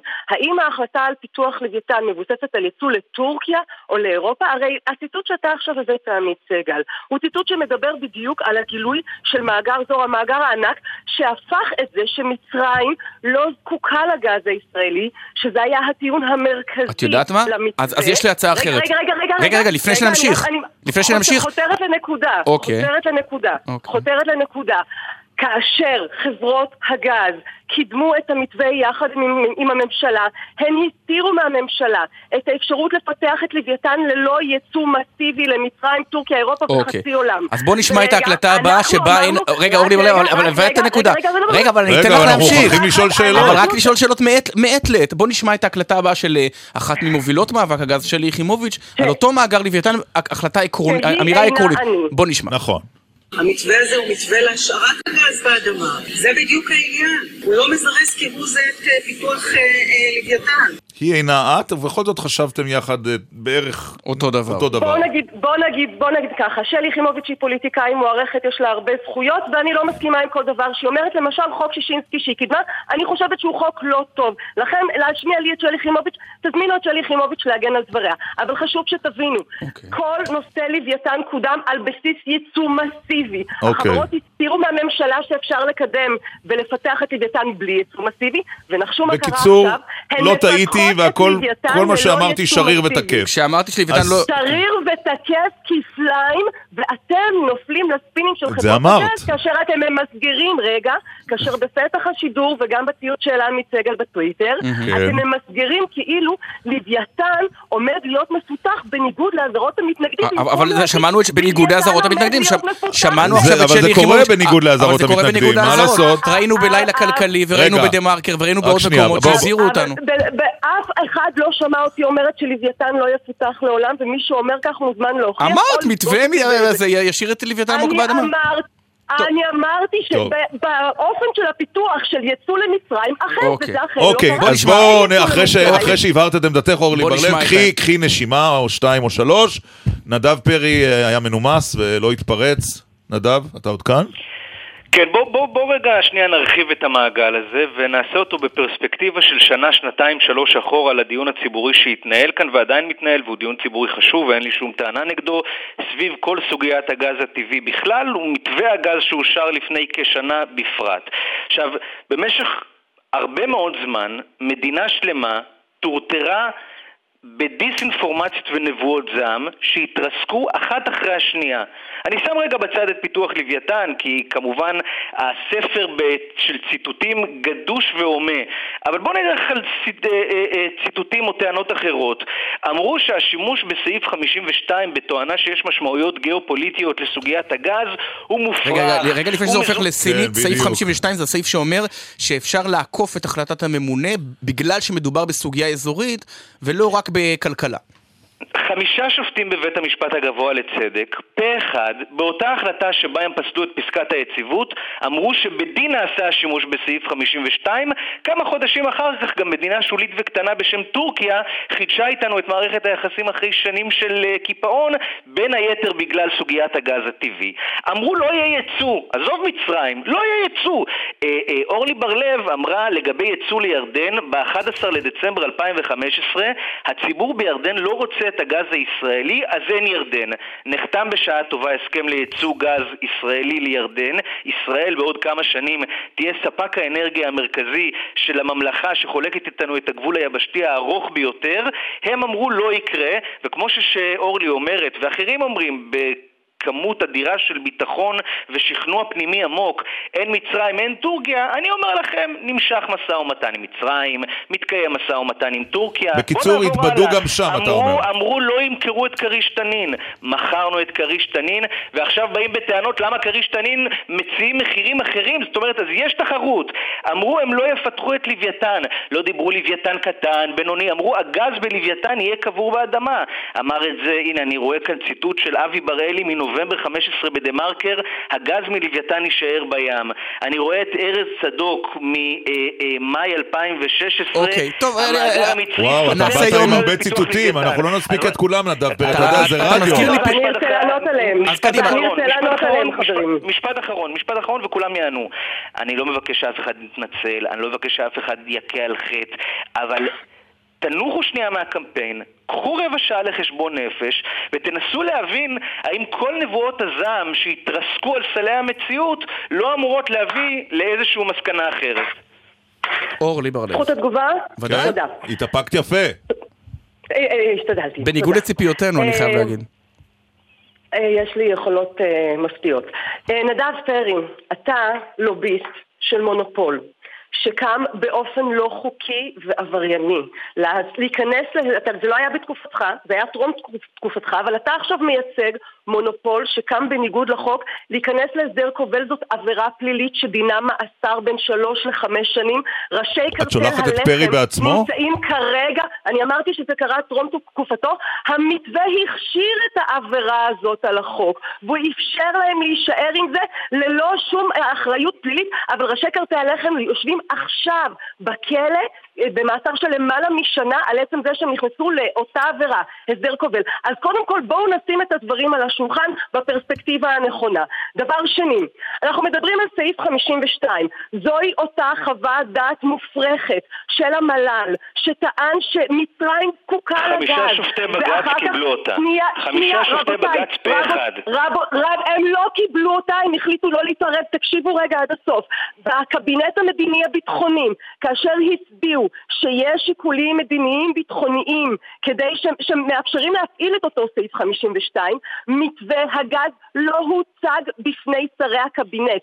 שרי הקבינט הצביעו על סמך מצגות. תגידו לי אם זה נשמע לכם הגיוני, וקחו בחשבון שגם אחר כך שר האנרגיה אמר, המצרי אמר שמצרים לא צריכה גז, ומאז ועד היום אנחנו שומעים שמצרים לא צריכה גז. המל"ל שינה את חוות דעתו, שינה את חוות דעתו והתחיל לדבר, פתאום נולדה טורקיה. פתאום נולדה טורקיה, פתאום נולדה יוון, פתאום נולדה איטליה, פתאום אוקיי, נולדו אבל כל מיני במבחן דברים. התוצאה, אורלי רגע, בר- רגע, רגע, אני רק רוצה שנייה, כן. ויוסי כהן, ששירת נאמנה את ראש הממשלה בסיפור הזה בוועדות הכנסת, קיבל למחרת ובאופן מפתיע את ראשות המוסד. ועכשיו כאשר בכיר במל"ל נחקר בחשד לשוחד בוועדת ייצוא הגז. אבריאל בר יוסף, וקשור גם לצוללות, אני הייתי מציעה מכולם, ממש, מעט סבלנות, ובמשורה עם כל השיקולים מדיניים ביטחוניים. לא, אבל אני לא מצליח והמל"ל להבין. קודם והמל"ל. כל לגבי מצגות על קבינט, אורלי. בר-לב, קודם כל לגבי שרים כן. שמצביעים רק על סמך מצגות, זכור לי עוד מקרה אחד כזה מקיץ המתווה 2014. לא נחצה. לא, לצערי זה. נשמע לך הגיוני אני מנסה שיצביעו אבל על לשאול, אבל אורלי בר-לב, אני? מנסה לשאול, אני אגיד לך הוא מה... נחשף אגב חמישה ימים אחר כך רק בגלל שיצאנו לרחובות עשרת אלפים איש. אני, רק אורלי בר-לב. אני לא מצליח להבין אבל כן. דבר אחד, אני באמת לא, לא, לא מספיק, לא מתיימר בכלל להבין במתווה הגז אה, עד הסוף, אבל דבר אחד מאוד מפריע בטיעונים שלכם. הטיעונים האלה מציגים בעצם כל אדם שתומך במתווה כמושחת. יוסי כהן ואגף התקציבים באוצר ושרי הממשלה ו-61 חברי כנסת. באמת כולם רקובים מושחתים. חוץ מבג"ץ. חוץ, לא, חוץ עמית. מ... בג"ץ חוץ עדיין לא. מבג"ץ ומכם. בג"ץ. לא. עמית, לא, לא, עמית, עמית, אני אסביר. קודם כל, בג"ץ פסל את אה, פסקת היציבות. אה, בוא, בואו לא נשכח את זה. הוא פסל את המתווה ושלח את הממשלה להכין אה, מתווה אז היא מתוקן. הכינה. זה אחד. שתיים, שתיים, יפה מאוד. שתיים, אני רוצה להבהיר לכם. יש כאן, כמו במדינות עולם שלישי, וזה קורה בכל העולם, שבהם חברות אנרגיה עתירות משאבים, כוח וקשרים לשלטון, משתלטות על ממשלות ולוקחות את המחצבים ואת המשאבים של אזרחי המדינה לטובתם, לטובת עסקאות ייצוא, ומשאירים אולי במקרה הטוב פירורים לאזרחים. זה מה שקורה כאן. רגע, רגע, ואתם לא, אני רוצה שגם, אה, באמת- אנחנו רוצים שגם- אה, שנדב יוכל להגיב, את יודעת, צריך לעשות נקודה. נדב, נד- נדב דיבר באריכות ולא השבתי אפילו לחצי מדבריו, ואתם נמצאים כאן תחת, הספין הזה, במקום לבוא אוקיי. ולהגיד... טוב שאת לא אומרת שגם רגע, אנחנו רגע, מושחתים. איך, איך קרה, חס ושלום, חכה, איך קרה... חכה, גם זה יגיע. חכה ירון, שיגיע ירון, בעקבות אתה יודע- הרעיון הזה. אוקיי. ירון, אתה יודע שיש לך את הערכתי, אתה לימדת אותי עיתונות אה, לפני משהו כמו 20 שנה או משהו כזה, הערכתי לך נתונה ממילא וגם עמית יודע שאני מעריכה אותו, אבל תשימו לב, לוויתן פות... אה, התגלה ב-2010. אנחנו עכשיו, עם כל החגיגות שיש עכשיו, מדברים על זה שהוא במקרה הטוב יתחיל לזרום ב-2010. נדב פרי, תגובה, רגע, רגע, טוב, אבל נתנו בזמנים, בזמנים דיברת פי שניים מנדב פרי. זה שימוש, לא ראוי במשאבי המדינה. חצי, חצי, חצי משפט לסיום. חצי משפט. חצי משפט לסיום. ללא המתווה ובלי קשר למתווה, לפי החוק, לוויתן היה אמור להיות מפותח עכשיו. על טוב. זה אנחנו טוב, אנחנו חוגגים, שמענו על כאן המון אוקיי, סופרלטיבים. פרי. אנחנו אוקיי. ש- אנחנו שמענו כאן המון סופרלטיבים, אה, אה, עיטור ושוחד ו- ולוביסטים ומונופולים. אני, איפה הבעיה שלי? הבעיה שלי היא מקום שבו יש רק סימני קריאה, בלי סימני שאלה. על כל סימן שאלה סימן קריאה, על כל סימן קריאה תרועת חצוצרה, על כל תרועת חצוצרה על מות תופים. הכל לא בסדר, הכל רקוב, הכל שוד, ובסופו של דבר, פעם אחר פעם, הערכות שנשמעו עם סימני קריאה ועם קו מתחת ועם אותיות בבולד, הערכות האלה מתרסקות על קרקע המציאות. עכשיו, מי שאיתנו אחלה. רגע, רגע, עכשיו נדב. לדבר, נכון? מי שאיתנו, אחלה. מי שלא איתנו, בין אם קוראים לו אבי ליכט והוא המשנה ליועץ המשפטי לממשלה, או קוראים לה קרנית פלוג והיא נגידת בנק ישראל, או קוראים לו פרופסור יוג'ין קנדל, או קוראים להם סטנדרט פוז, פיץ', מודי'ס, OECD, הוא מונע משיקולים זרים, או שהוא... מחפש את לא התפקיד הבא. את התמונה כולה. זה בעיה. עכשיו, בסופו של דבר, אתם במשך שנה וחצי, אורלי, שנתיים, הלכתם ואמרתם, זה מתווה, וזו הייתה הטענה המרכזית שלכם לאורך כל הדרך. זו הייתה הטענה ששמענו אותה אוקיי, בכל פוסט רק שאלה לסיום. נדב פרי, אם זה המצב, רגע, אם- זה. המצב אבל והגז זורם, תסביר לי בבקשה למה אנחנו אזרחי ישראל לא רואים מזה עדיין פירות. חשבון החשמל שלנו לא הוזל, אני לא לא, רואה את קיבלתי כספים חשבון גדולים. קטסטרופלי. אני, אני, אגיד לך, אני אגיד לך שני דברים על העניין אנחנו. לא נהנים מזה. זה גם מתקשר עם פוסט של אורלי משנת 2013 שאמרה תוך ארבע שנים לא יהיו תמלוגים מהגז. בשנת 2016 על פי דוח של משרד האנרגיה למעלה מ-820 מיליון שקל רק ממאגר תמר נכנסו למדינת ישראל. כן. בעוד כשנתיים יתחיל חוק ואלינו מתי זה יגיע? על מאגר תמר. עכשיו אני אגיד לך דבר אחד, וזו גם כן טענה לא, אבל אולי תענה לשאלה של עמית. אה, ברגע זה עונה. מר פרי. ברגע זה אני עונה. ברגע כן. זה אני עונה. תודה. אחת הטענות המרכזיות שמושמעות כנגד חברות הגז הם גורמות לכך שיוקר המחיה כאן מאמיר ומאמיר. עכשיו בואו נראה עובדה נורא פשוטה. כמה ירדו הוצאות הדלקים של חברת חשמל מרגע שתמר החלה לספק גז? למעלה מ-50%. עכשיו העובדה ש-50% מעלויות הדלקים של חברת חשמל קוצצו, העובדה שזה לא גולם לכיס של הצרכן, נו. מי אשם בזה? אני אשם בזה? חברת דלק קידוחים, או אבנר, חברת החשמל? אשמה בזה? מי אשם בזה? אז זה חברת אני לא החשמל? יודע מי- אני, מ- או רשות החשמל, או מדינת ישראל, אה, אתה מגלגל את האחריות האחר. על מישהו אחר. אבל אי אפשר, אבל אי. אפשר לגלגל, אבל אי אפשר לגלגל את ההכרח, הרי אנחנו לא מוכרים גז נכון. לאזרח, ללקוח הקצה. מי כן. שבסופו של דבר חוסך בעלויות אוקיי. ולא מגלגל את זה הלאה, גוזר לא צריך קופון. להאשים אותי. טוב, אנחנו נעצור כאן. אוקיי, אה, לא, לא, לא, לא, לא, חברים, חברים, אבל- ממש אבל- שני- משפט, שני- משפט, אחד- אחד- משפט. חייבת, את חברים, פתחת, זה- את- זה- את זה- פתחת, נדב אמור חייבים את זה לסיים. לציבור. לא אכפת לי שהוא יסיים, אבל את- אתם חייבים את זה לציבור. אחד, אח- אני רצינית, אני רצינית. אחד, התמלוגים המהוללים שעליהם מדבר נדב פרי, שקיבלנו 800 אה, אה, אה, מיליון אה, שקל. כמה אזרחי ישראל שילמו בשנה הזאת לחברות הגז? אתם יודעים? ב-2013 אמרת שלא יהיו תמלוגים ב-2000 מהגז תוך ארבע שנים. לא, לא, לא, לא, למה אני עכשיו זה? מדברת. אני למה את אני בכל ההערכות שלך, אורלי? אין תמלוגי, סליחה, אין תמלוגי שישינסקי, מה אתה השטויות 823, שאומר נדב? שישינסקי עוד זה שנתיים. תמלוגי טבע, זה לא שישינסקי, אל תטעה ואל תיפול לספינים של נדב. תמלוגי טבע, יש במשך משהו כמו 12 אחוז, 800 מיליון שקל, כמה אזרחי ישראל שילמו לחברות הגז, אתה יודע? 7 מיליארד שקל. זה התמלוגים שאתם 70 מנופפים? ביליון שישינסקי, דולר. נו באמת, מאיפה המספרים האלה? די, אה, אורלי, אבל תכבדי את המאזינים. לזרוק. מספרים. לזרוק סופרלטיבים, זה לא רציני, לזרוק? קצת אני מסבירה עובדות. לך עכשיו, אני מסבירה לך עכשיו מה זה 7 מיליארד שקל. זה טוב, טוב, אנחנו צריכים. לעצור את זה. תנו נחליף לכם ביניכם גז. טלפונים. לא, רגע, עוד נקודה אחת, חברים. שישינסקי, שנדב פרי מנופף בו, נעלם, הפסיק להגן על המתווה. אני מזמינה אתכם לראיין אותו. תראו מה הוא אומר היום על המתווה. פלוג אמרה שלא יהיה 60 אחוז. חברים. שחברות הגז ממשיכות לדבר על 60 אחוז. אתם ממשיכים ליפול לנרטיב אוקיי. של חברות הגז. רגע. רגע, רגע, שנייה, אנחנו מוכרחים, אנחנו לא נסיים. מילה- אחרונה, מילה אחרונה, עולה להם- מילה אחרונה. עולה להם משהו שאורלי תסכים לגביו? 30 סנט. לא נראה לי אפשרי, אבל בוא ננסה.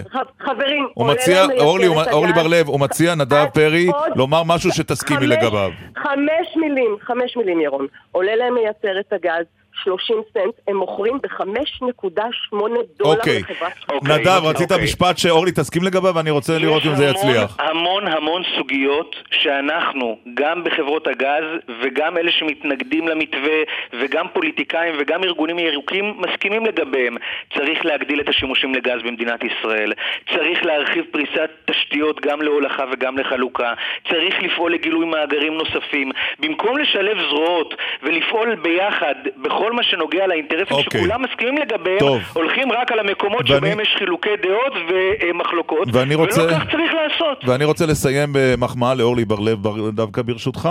אה, אני מאוד מתרשם מהאנרגיה והלהט שלא וואי. פסקו. זה כן? היה קצת מתנשא. לא, אני מאוד, זה מאוד מרשים אותי. למה מתנשא? זה הרגשת שזה מתנשא? אורלי? אני רוצה, אני רוצה, זה לא מתנשא, ואני אוקיי, רוצה להגיד. חברים. מדובר במאבק אזרחי. מאה אחוז. לא, לא, ברור. לא. אין אבל ספק זה נשמע שהמאבק כאילו לגיטימי. כאילו אנחנו מדברים לפני. שנתיים, הלהט לא פג. תברכי על פיתוח לוויתן, ואני- תגידי בשעה טובה, טעיתי אבל אני שמחה שטעיתי. טוב, בסדר. טוב, ואני- אה, אנחנו חוזרים לתחילת הדיון הזה ואנחנו לא נחזור לשם. אנחנו ואני נודה חייב להגיד שאת. הארכיון לקח איתו נדב פרי אני מערוץ 10 מאחלת גם לאזרחי ישראל. ליהנות מהגז. יפה. אה, אורלי בר-לב ממובילי. מאבק הגז, נדב פרי מנהל קשרי חוץ דלק קידוחים. שיחה משותפת בדקל סגל. תודה רבה. נרגע עם שיר, בסדר? כן. ראיתי הופעה של אה, רבקה זוהר ולירון לב בתל אביב. אוקיי. מאוד נהניתי, אולם מלא.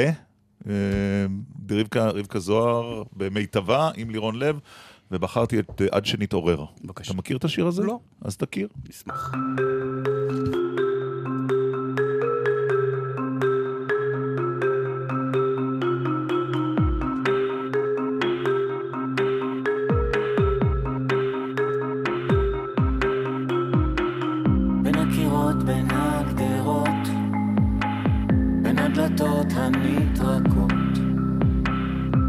בין השעות, בין הדמעות, בין המילים והשתיקות, בין השירים, בין השברים, תן לנו ללחוש תפילת הנשארים.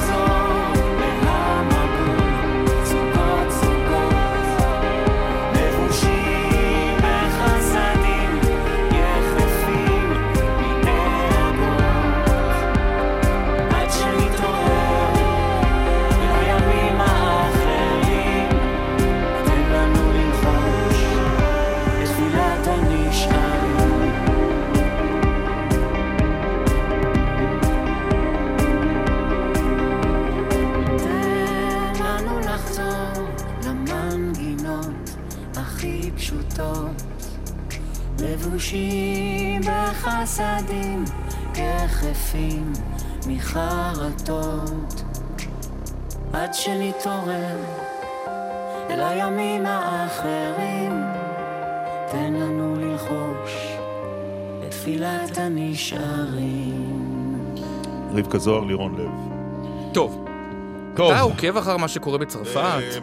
איזו- לא כפי שעקבתי אחרי הבחירות בארצות הברית, בוא נאמר. כך. אתה עוקב, אני מבין. אתה נוסע לסקר את הבחירות במאי? בצרפת? כן, למה זה לא? באפריל, לא? ב-23 באפריל לדעתי, לא, לא? הסיבוב הראשון. הסיבוב השני יותר... צריך להיות אה, בשניהם, אבל אתה יודע, להתרשם מהאווירה. אני מבין שזו פנייה. כן. מרומזת. כן. עם המזל שלי בסוף שלחו איך הצרפתית ל- שלך? ליום במוסקבה, שאתה מעביר איך. הצרפתית שלך? הדבר, המשפט הראשון שאני יודע להגיד בצרפתית זה לקלה דו שמבר קאט חסודי סילבופלה. המפתח לחדר 410 בבקשה. אבל רק חדר זה הכל. 410. חדרים אחרים אתה לא... שמו אותי ב-409, אני זהו, גמור. אוקיי. אנחנו כאן פשוט תזכור את פינת המסעות שלנו. יפה. אה, לא, האמת שצריך לייסד, אתה יודע מה? אני בעד לייסד כזו. אבל נמצאים איתנו שניים שמבינים קצת יותר. בוקר טוב ליואב טוקר בפריז. בוקר טוב. ושלום לעמנואל אלפרין בירושלים. עמנואל? כן, שלום לכם. שלום. אתם עוקבים בוודאי יותר מאיתנו אחרי הבחירות בצרפת, שמחוללות דרמה גדולה, ואני חושב שהשאלה המעניינת מבחינתי היא, יואב טוקר, היא עד כמה הימין, על רקע מה שהתחולל באירופה בשנים האחרונות, יזקוף את ראשו, ועד כמה למרי לפן יש סיכוי אה, להגיע למה שלא חשבו שאי פעם היא תגיע אליו בבחירות האלה. וכמה שאלות. על, על איזו שאלה אתה רוצה שאני אשיב קודם? על מרין לפן.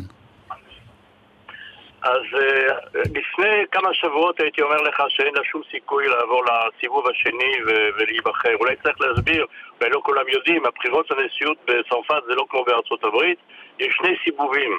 בסיבוב הראשון, בסוף אפריל, uh, יש כעשרה מועמדים, ככה שאף אחד לא יכול להגיע ל-50%, ואז יש סיבוב שני כעבור שבועיים, ושני המובילים, שני הראשונים בסיבוב הראשון, עולים לסיבוב האחרון. כן. וההנחה הייתה שאין לה שום סיכוי, כי למשל אביה ב-2002, בבחירות של 2002, עלה לסיבוב השני, אבל בסיבוב השני, עלה לסיבוב השני, אבל בתוצאה הסופית ז'אק שיראק נבחר, עם 82 אחוזים, והוא, לפן קיבל 18 אחוזים. ההנחה הייתה שאומנם החזית לאומית התחזקה מאוד, אבל uh, לעבור את ה-30% היא לא תוכל. עכשיו זה השתנה.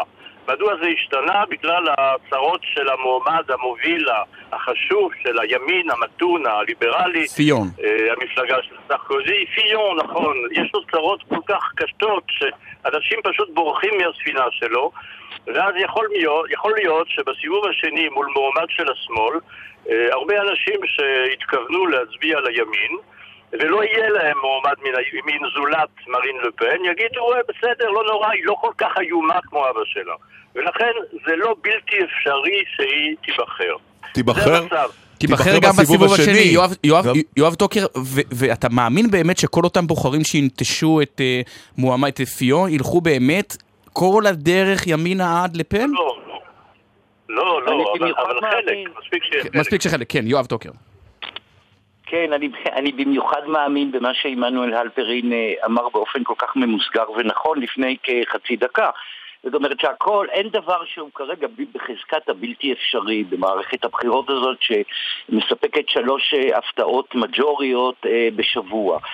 אבל, אבל, אבל, אני מוסיף שני דברים. דבר ראשון, באותו כיוון. כלומר, באמת, התסריט, התרחיש שעמנואל הצביע עליו, סיכוייו אה, התחזקו על רקע מה שעמנואל מכנה, ובצדק, ערימת הצרות הלא, הלא נפסקת של פיון. ואני מוסיף, בכדי שההקשר יהיה ברור לכולנו, גם אם אה, מרין לפן לא, תעלה, לא תצליח לנצח בסיבוב השני, מה שכרגע הוא סביר הרבה יותר מאשר להפך, עדיין אנחנו מדברים על המפלגה שלה ועל המועמדות שלה, שתצא על פי כל ההשערות.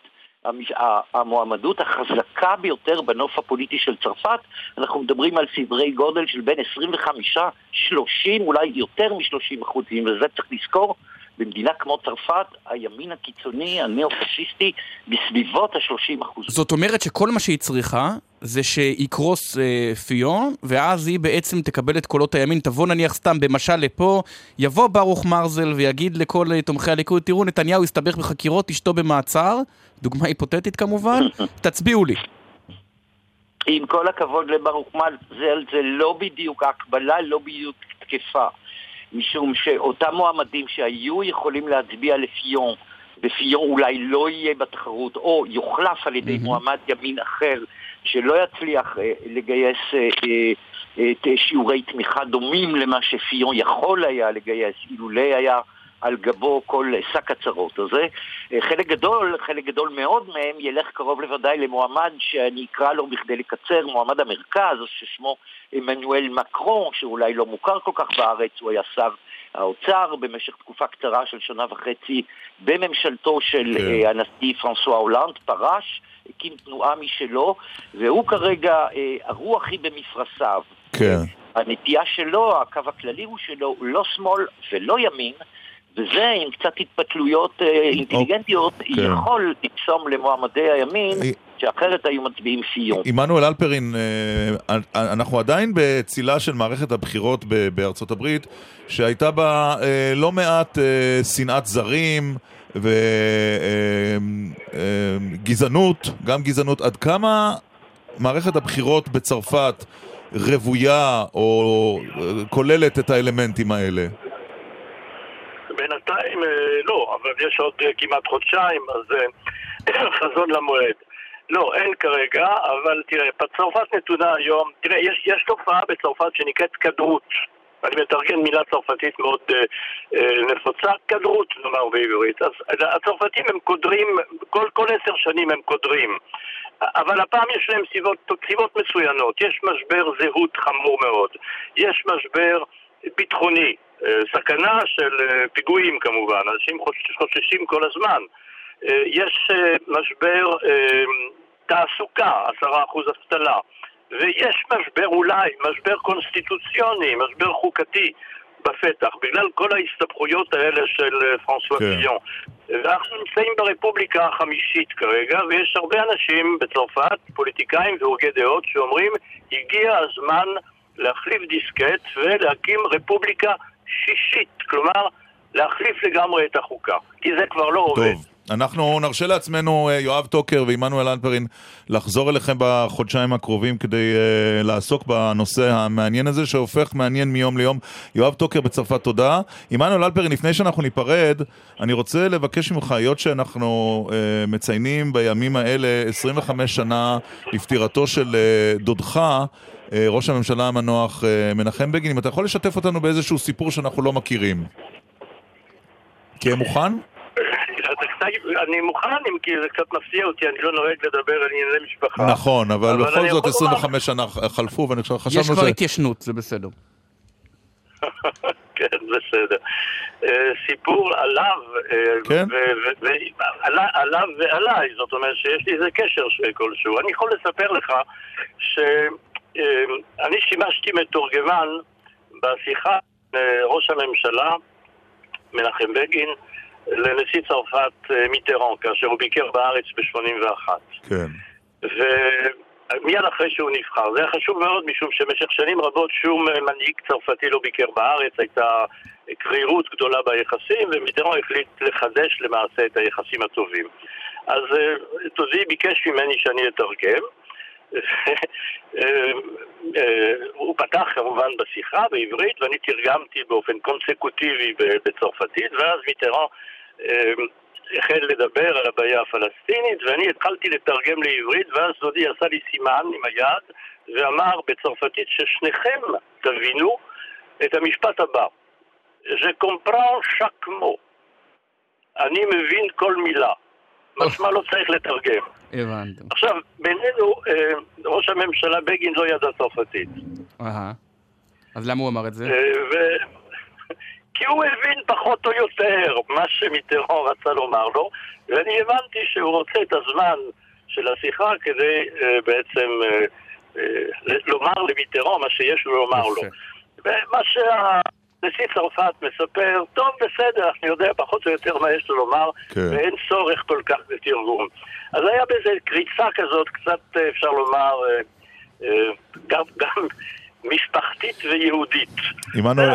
לא צריך לתרגם כל מילה של נשיא כן. צרפת. עמנואל אלפרין, 25 שנים לפטירת ראש הממשלה השישי, מנחם בגין, דודך, צריך לומר. תודה רבה לך, עמנואל. בבקשה. תשדירים, חסויות, מיד חוזרים כאן בדקל סגל. טוב, אנחנו מפנים עוד מבט לנתב"ג בעקבות התקלה שתקעה מזוודות של אה, אלפי נוסעים. כן. חמיש... או נוסעים רבים, אנחנו לא יודעים את המספר המדויק. ואיתנו אחד הנוסעים שמזוודתו כנראה נעלמה לה, אפי בן אברהם, שדר גל"צ, שלום. שלום דקל, שלום סגל. איפה אתה? אה, בקוקפיט.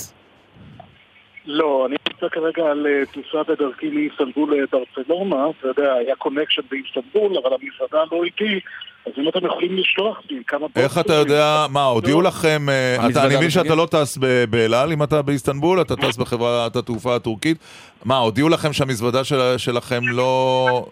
לא עלתה? הודיעו שכל המזוודות מתל אביב לא עלו לטיסה. אה, כל המזוודות. היא יצאה ריקה בלי מזוודות, כן.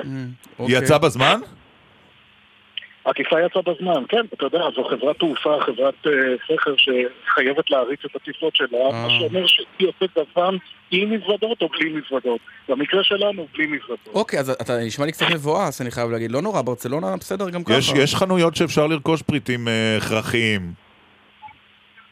זה מה שאנחנו נעשה, זה מה שאנחנו נעשה, ואתה יודע, הייטד, כל הסרטים שהורדתי לי לטיסה. הכל במזוודה. מזל שברצלונה לא כל כך רחוקה, ואז... אה, זה יגיע מקסימום עד מחר. תגיד מה, אז הנושאים עצבניים אה, ונרגנים? או ש... חבל לך על הזמן, יש כאן, חבל לכם על הזמן, יש כאן אנשים, אתה יודע, עם עגלות תינוק, שהעגלות לא הגיעו, דברים קצת אה, יותר משמעותיים. נכון, זה באמת מכה רצינית. וואו, זאת מכה רצינית. אני חייב... אני חייב להודות שראיתי את, ה, את ערימת המזוודות בנתב"ג ואמרתי לאשתי, אני חותם לך שהמזוודות לא איתנו. ותשמע, אה, אתה יודע, אה, נבואה שמגשימה את עצמה. רגע, כשאתם הייתם בבוקר כבר היו התורים האינסופיים, או שאתם נמלטתם מהארץ עוד בטרם? ערימות של מזוודות, ושאלתי את אשתי, מה קרה? חילקו כרטיסי טיסה חינם? כי פשוט היו ערימות ענקיות של מזוודות ותורים ענקיים. ותשמע, אנחנו לא מדברים על יולי-אוגוסט, אנחנו מדברים כאן על אה, אמצע החורף, ושדה התעופה היה פשוט עמוס, תורים אימתניים. כן. תגיד עכשיו, זה באמת מוזר שלא אמרו מילה על התקלה לנוסעים, זאת אומרת, לא אמרו נוסעים תגיעו יותר מוקדם באופן חריג. כי התקלה לפי מה שדיווחת התחילה בלילה. התחילה בלילה. כן, יכלו אבל אתם לסמס. קיבלתם איזה הודעה, או שפשוט באתם בחדווה לטיסה רגילה? לא, באנו בחדווה לטיסה רגילה, לא הייתה אה, שום הודעה, פשוט כשהגענו לעמדות הצ'קים, ראינו שם ערימות של מזוודות, והבנו אוקיי. שמשהו טוב לא קורה. רק, רק נ- נגיד ככה, בסוף בסוף, אם צריך להחליט בכוח, עדיף ברצלונה בלי מזוודה ממזוודה בלי ברצלונה. זה בטוח. כמה זמן תהיו תמסור שם? לאשתך. כמה זמן זה? שבוע? שלושה ימים אה, במקום, שלושה ימים מסטנבול. יכול להיות שהמזוודה תגיע ממש ברגע האחרון. היא תגיע בטרם- לשם כשכבר תהיו בתל אביב. ברגע, לא, ערב טיסתכם היא ממש אה, ישר לשדה. בדיוק. טוב, שתהיה טוב, חופשה לפחות יהיו לי נעימה. את הסרטים באייפד בדרך חזרה. נכון, נכון. בדיוק. נכון. יופי, תודה רבה, אפי בן אברהם. תהנו. יאללה, ביי ביי. והשאלה הכי. מעניינת, ניתאי ענבי, אנחנו יודעים מי מפצה את הנוסעים? הרי ידוע שאם החברה אחראית לזה, אז היא צריכה לתת פיצוי, נדמה לי כמה, 50 דולר ליום. תלוי, כמה זמן, אני נתקלתי בזה נכון. לאחרונה, כמה זמן אה, היה. עיכוב. לא, כמה זמן היית כבר טיסה? נכון. יש... לא, לא. הטיסה, אני מדבר על המזוודה. אה. יש גם פי- זה גם פיצויים. בחוק טיבי? לא, זה לא בחוק טיבי. אוקיי. זה ברשות התעופה האירופית. אנחנו יודעים אבל אה, מי אמור לפצות, אם בכלל? כן, אה, שוב שלום לכם, אה, בוקר טוב. תראו, החוק טיבי באמת לא מדבר על דברים כאלה, למיטב ידיעתי, גם, ה- גם לא על, ה, על המזוודות, אם המזוודה של אפי תעשה את דרכה לאיסטנבול או לברצלונה. בכל מקרה, אנחנו נמצאים כאן בקומה השלישית של מסוף 3, טרמינל 3 בנתב"ג. לפני משהו כמו 40-45 דקות, אה, באמת אה, רוב דלפקי הרישום לטיסה, שמאחוריהם המסועים המוכרים שמובילים את המזוודות אל אה, העיר השלמה של המיון שנעשה באופן, שנעשה באופן אוטומטי על ידי מכונות, בעצם מתחילים לקבל נוסעים. לפני משהו כמו 40 דקות היו תורים באמת יחסית גבוהים, אבל כאן עכשיו נכון לכרגע כן עמוס, נודה על האמת, אבל פחות ממה שראינו וגם פחות ביחס ליום אה, קיץ רגיל שבו עוברים הרבה נוסעים בנתב"ג. אה, לפני דקות אחדות הם הכריזו שהמערכת חזרה לפעול באופן מלא ואנחנו מעריכים שכבר אה, תוך שעות אחדות הכל יסתדר, אפילו עוד קודם. לגבי השאלה על פיצוי, זו שאלה טובה, כי חלק מהטיסות באמת המריאו באיחור שהוא לא ניכר, ואומנם בלי מזוודות, אבל באיחור שהוא לא ניכר, ולכן לאו דווקא הנוסעים יהיו זכאים לפיצוי. יש כאלה שביטחו את התכולה שלהם, או ביט- עשו איזשהו ביטוח טיסה שכן מאפשר להם לקבל את זה, אבל אנחנו מבינים שבאופן טבעי אוקיי. תקלות קורות, ו- וזה יהיה בסדר, וכולם יקבלו את כן. המזוודות. זה, לך תגיד את זה לאלה שחיכו בתור או לאלה שינחתו ואין להם עגלות של אה, תינוק. למרות אה, שזה משהו קצת מוזר, אני חייב להגיד, כי את העגלות אתה מעלה איתך למטוס, אתה לא שם אותם, שולח נכון, אותם. בסדר, אבל יש כאלה שבמזוודה שלהם נמצא מטען חיוני לרגע שהם נוחתים. המונח אה, תקלות קורות לא ינחם אותם. אה, ניתאי ענבי, אה, כתבי לענייני תעופה, תודה רבה לך. תודה. ציוצים? האם זאת גזירת גז- גורל, שואל יאקי, שאלה חשובה, שהמוזיקה בתוכניות האקטואליה הטובות ביותר תהיה לא יותר מסטנדרטית, במיוחד בשבילך יאקי, השיר הבא. שי צברי. אקטואלי.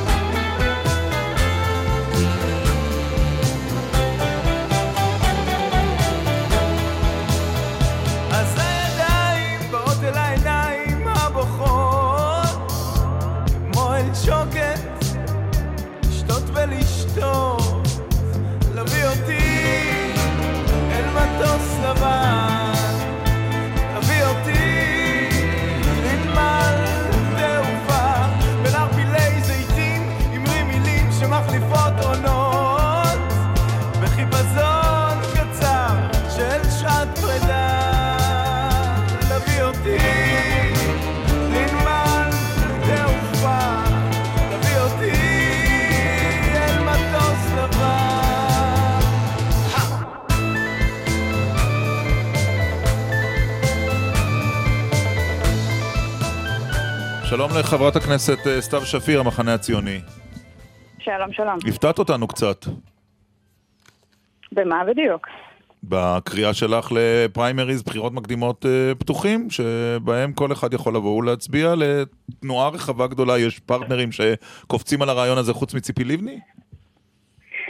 אני כבר אה, תקופה ארוכה מאוד אה, מדברת על הצורך בהגדלת המחנה ובריסטארט אה, במפלגת העבודה.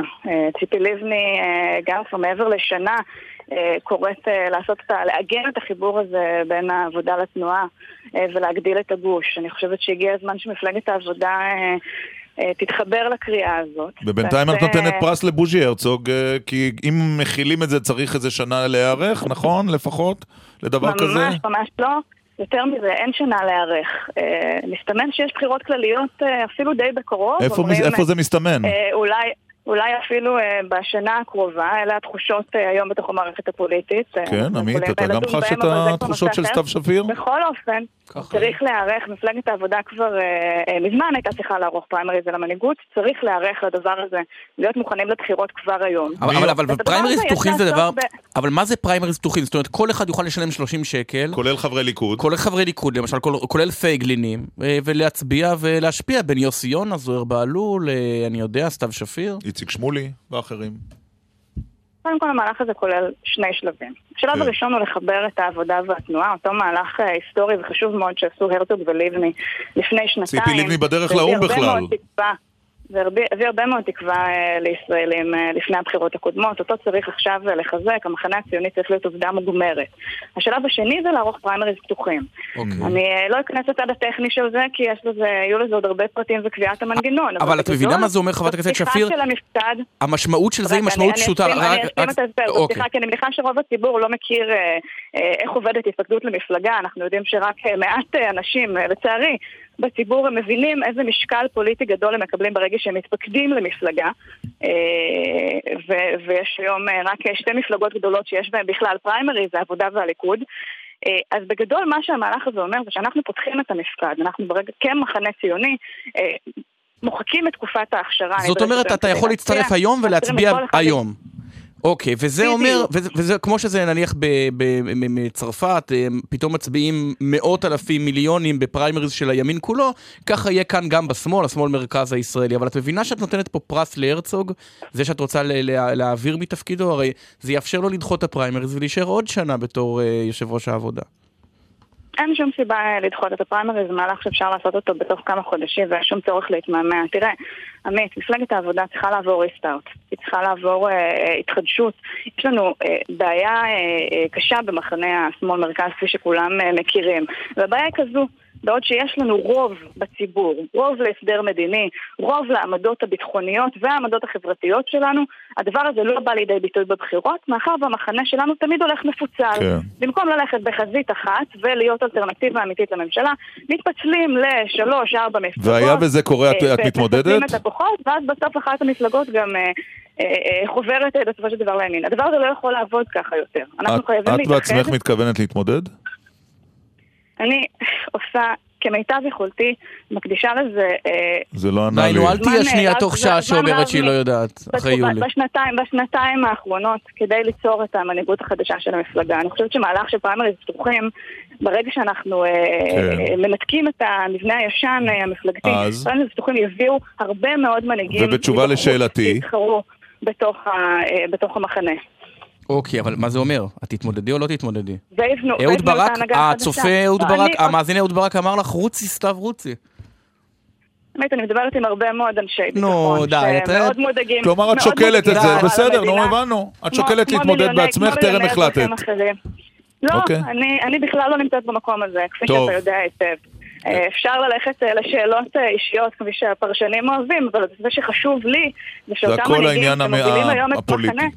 יסכימו לעשות את המעשה ההיסטורי, להניח את האגו שלהם בצד ואת ההתקננויות הפוליטיות אוקיי. ולהוביל פה באמת מחנה הנקודה ברורה, סתיו שפיר. חזק ומאוחד עם חזון ברור שיכול להחליש את הממשלה הרעה הזאת. את- על השאלה שלי, שלנו בעניין שלך לא השבת, רשמנו גם את זה, חברת הכנסת שפיר, לפני שאנחנו ניפרד, את במצב רוח אולי לבקש אה, סליחה או להתנצל? סליחה או להתנצל על מה?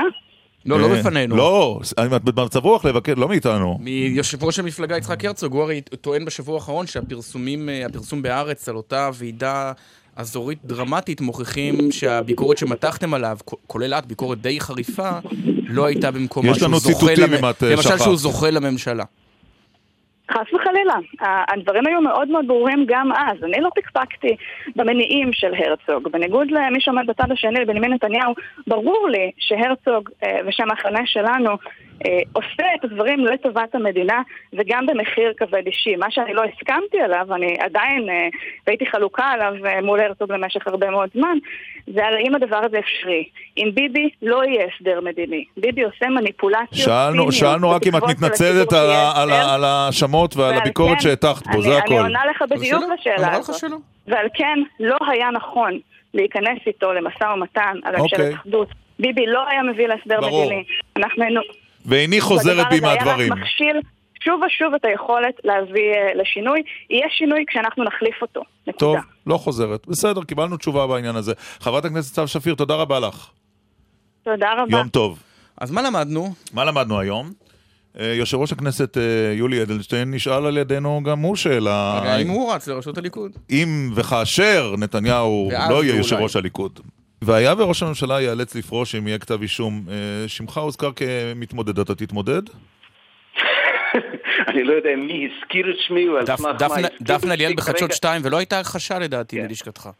אה, בסדר, אז אה, אני באמת לא רץ להכחיש כל ידיעה, אבל אני אומר דבר הכי ברור, אני יושב ראש כנסת, דבר הכי לא ראוי אם אני עכשיו אתחיל כיושב ראש כנסת לבחוש, ב... אבל אני אמשיך את תפקידי, ואם אני... בקיצור, באמת, נעדכן את האורח שלא הכחשת. לא, ב- לחזור אליך כשזה יהיה רלוונטי, ככה אני הבנתי, אם אני... בדיוק. אה, כשזה יהיה רלוונטי נשאל אותך שוב. עם דיוק איך אמרתי באותו דיון של שעת שאלות, אה, התקנון אוסר לענות על שאלות היפותטיות. הבנתי. למדנו על הצילום שזוכר אה, השר לשעבר דוד לוי מהצלם דוד רובינגר, חתן פרס ישראל שהלך הבוקר לעולמו. יש איזה צילום מיוחד שאתה זוכר שהוא... שלך. שלך, שהוא תיעד שאתה ככה... כי אני בטוח שהוא צילם אותך עשרות אם לא מאות תמונות. כשעוד היו פילמים. היו בוודאי. אמת, אמת. יום אחד אה, אה, אומר לי דוד, תשמע, אה, שמעתי שאתה אוהב דייג מאוד. אמרתי לו, נכון. הוא אמר, הייתי מת להתלוות אליך. אה, יכולתי לסרב, אז הוא נסע איתי. ואז הוא שאל שאלה, מדוע אתה בא לדוג לבד? אוקיי. אמרתי לו, כי אני אוהב להתבודד. ולמה אתה אוהב להתבודד? אמרתי לו את האמת, כי רק אה, באווירה שכזו אני מקבל את ההחלטות הגורליות בחיי, וכך היה. ולמדנו גם אה, מה הסיבה שדוד לוי שותק ואיננו מתבטא בענייני השעה, למרות שאין לשנינו ספק שהוא אה, עוקב גם עוקב. אני סברתי ועודני סבור כאשר אינך יותר בתוך העשייה או במערכת אתה לא יכול להביע דעה על דברים קרדינליים, זה לא פייר גם כן, לומר דברים ואתה מחוץ לעניינים. למה לא פייר? לא פייר, כי אתה דן אנשים ומתחיל פינג פונג שחוויתי אותו, שאינני רוצה אותו יותר. למדנו איך שולי רנד מזמזם ברדיו כשאנחנו מתקשים לזהות אותו. תזמזם לנו את אחד השירים שלך בבקשה. נא נא נא נא נא נא נא נא די די די די די די זה לא עזר לי כל כך. לא, לא, לא. תגיד, יכול להיות שהשיר שלך היה משהו כמו נה נה נה נה נה נה נה נה נה נה נה נה לפעמים אין לי כוח. זה אתה? תראה, אם אנחנו אה, נלך על השמיעה שלך, מר סגל, זמר אני לא אהיה. בוקר טוב, אה, שולי כן, רנד.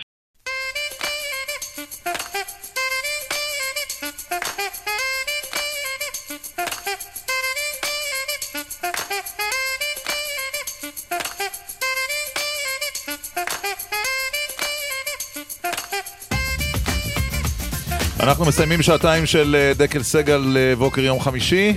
את התוכנית ערך אה, אילן ליאור, הפיקו הילה פרץ ורון רוזנבוים. על הביצוע הטכני אלון מגדל, עורך הדיגיטל הוא גיא חזק. אחרינו, מצד שני, יועז הנדל וניצן הורוביץ. אנחנו אה, מאחלים לכולם אה, סוף שבוע רגוע ונעים, שבת שלום. שלום, נהיה כאן. בהרכב הזה גם בשבוע הבא, ביום חמישי תשע בבוקר, ומי שרוצה לשמוע את התוכנית ביישומון של גל"צ מוזמן, להשתמע.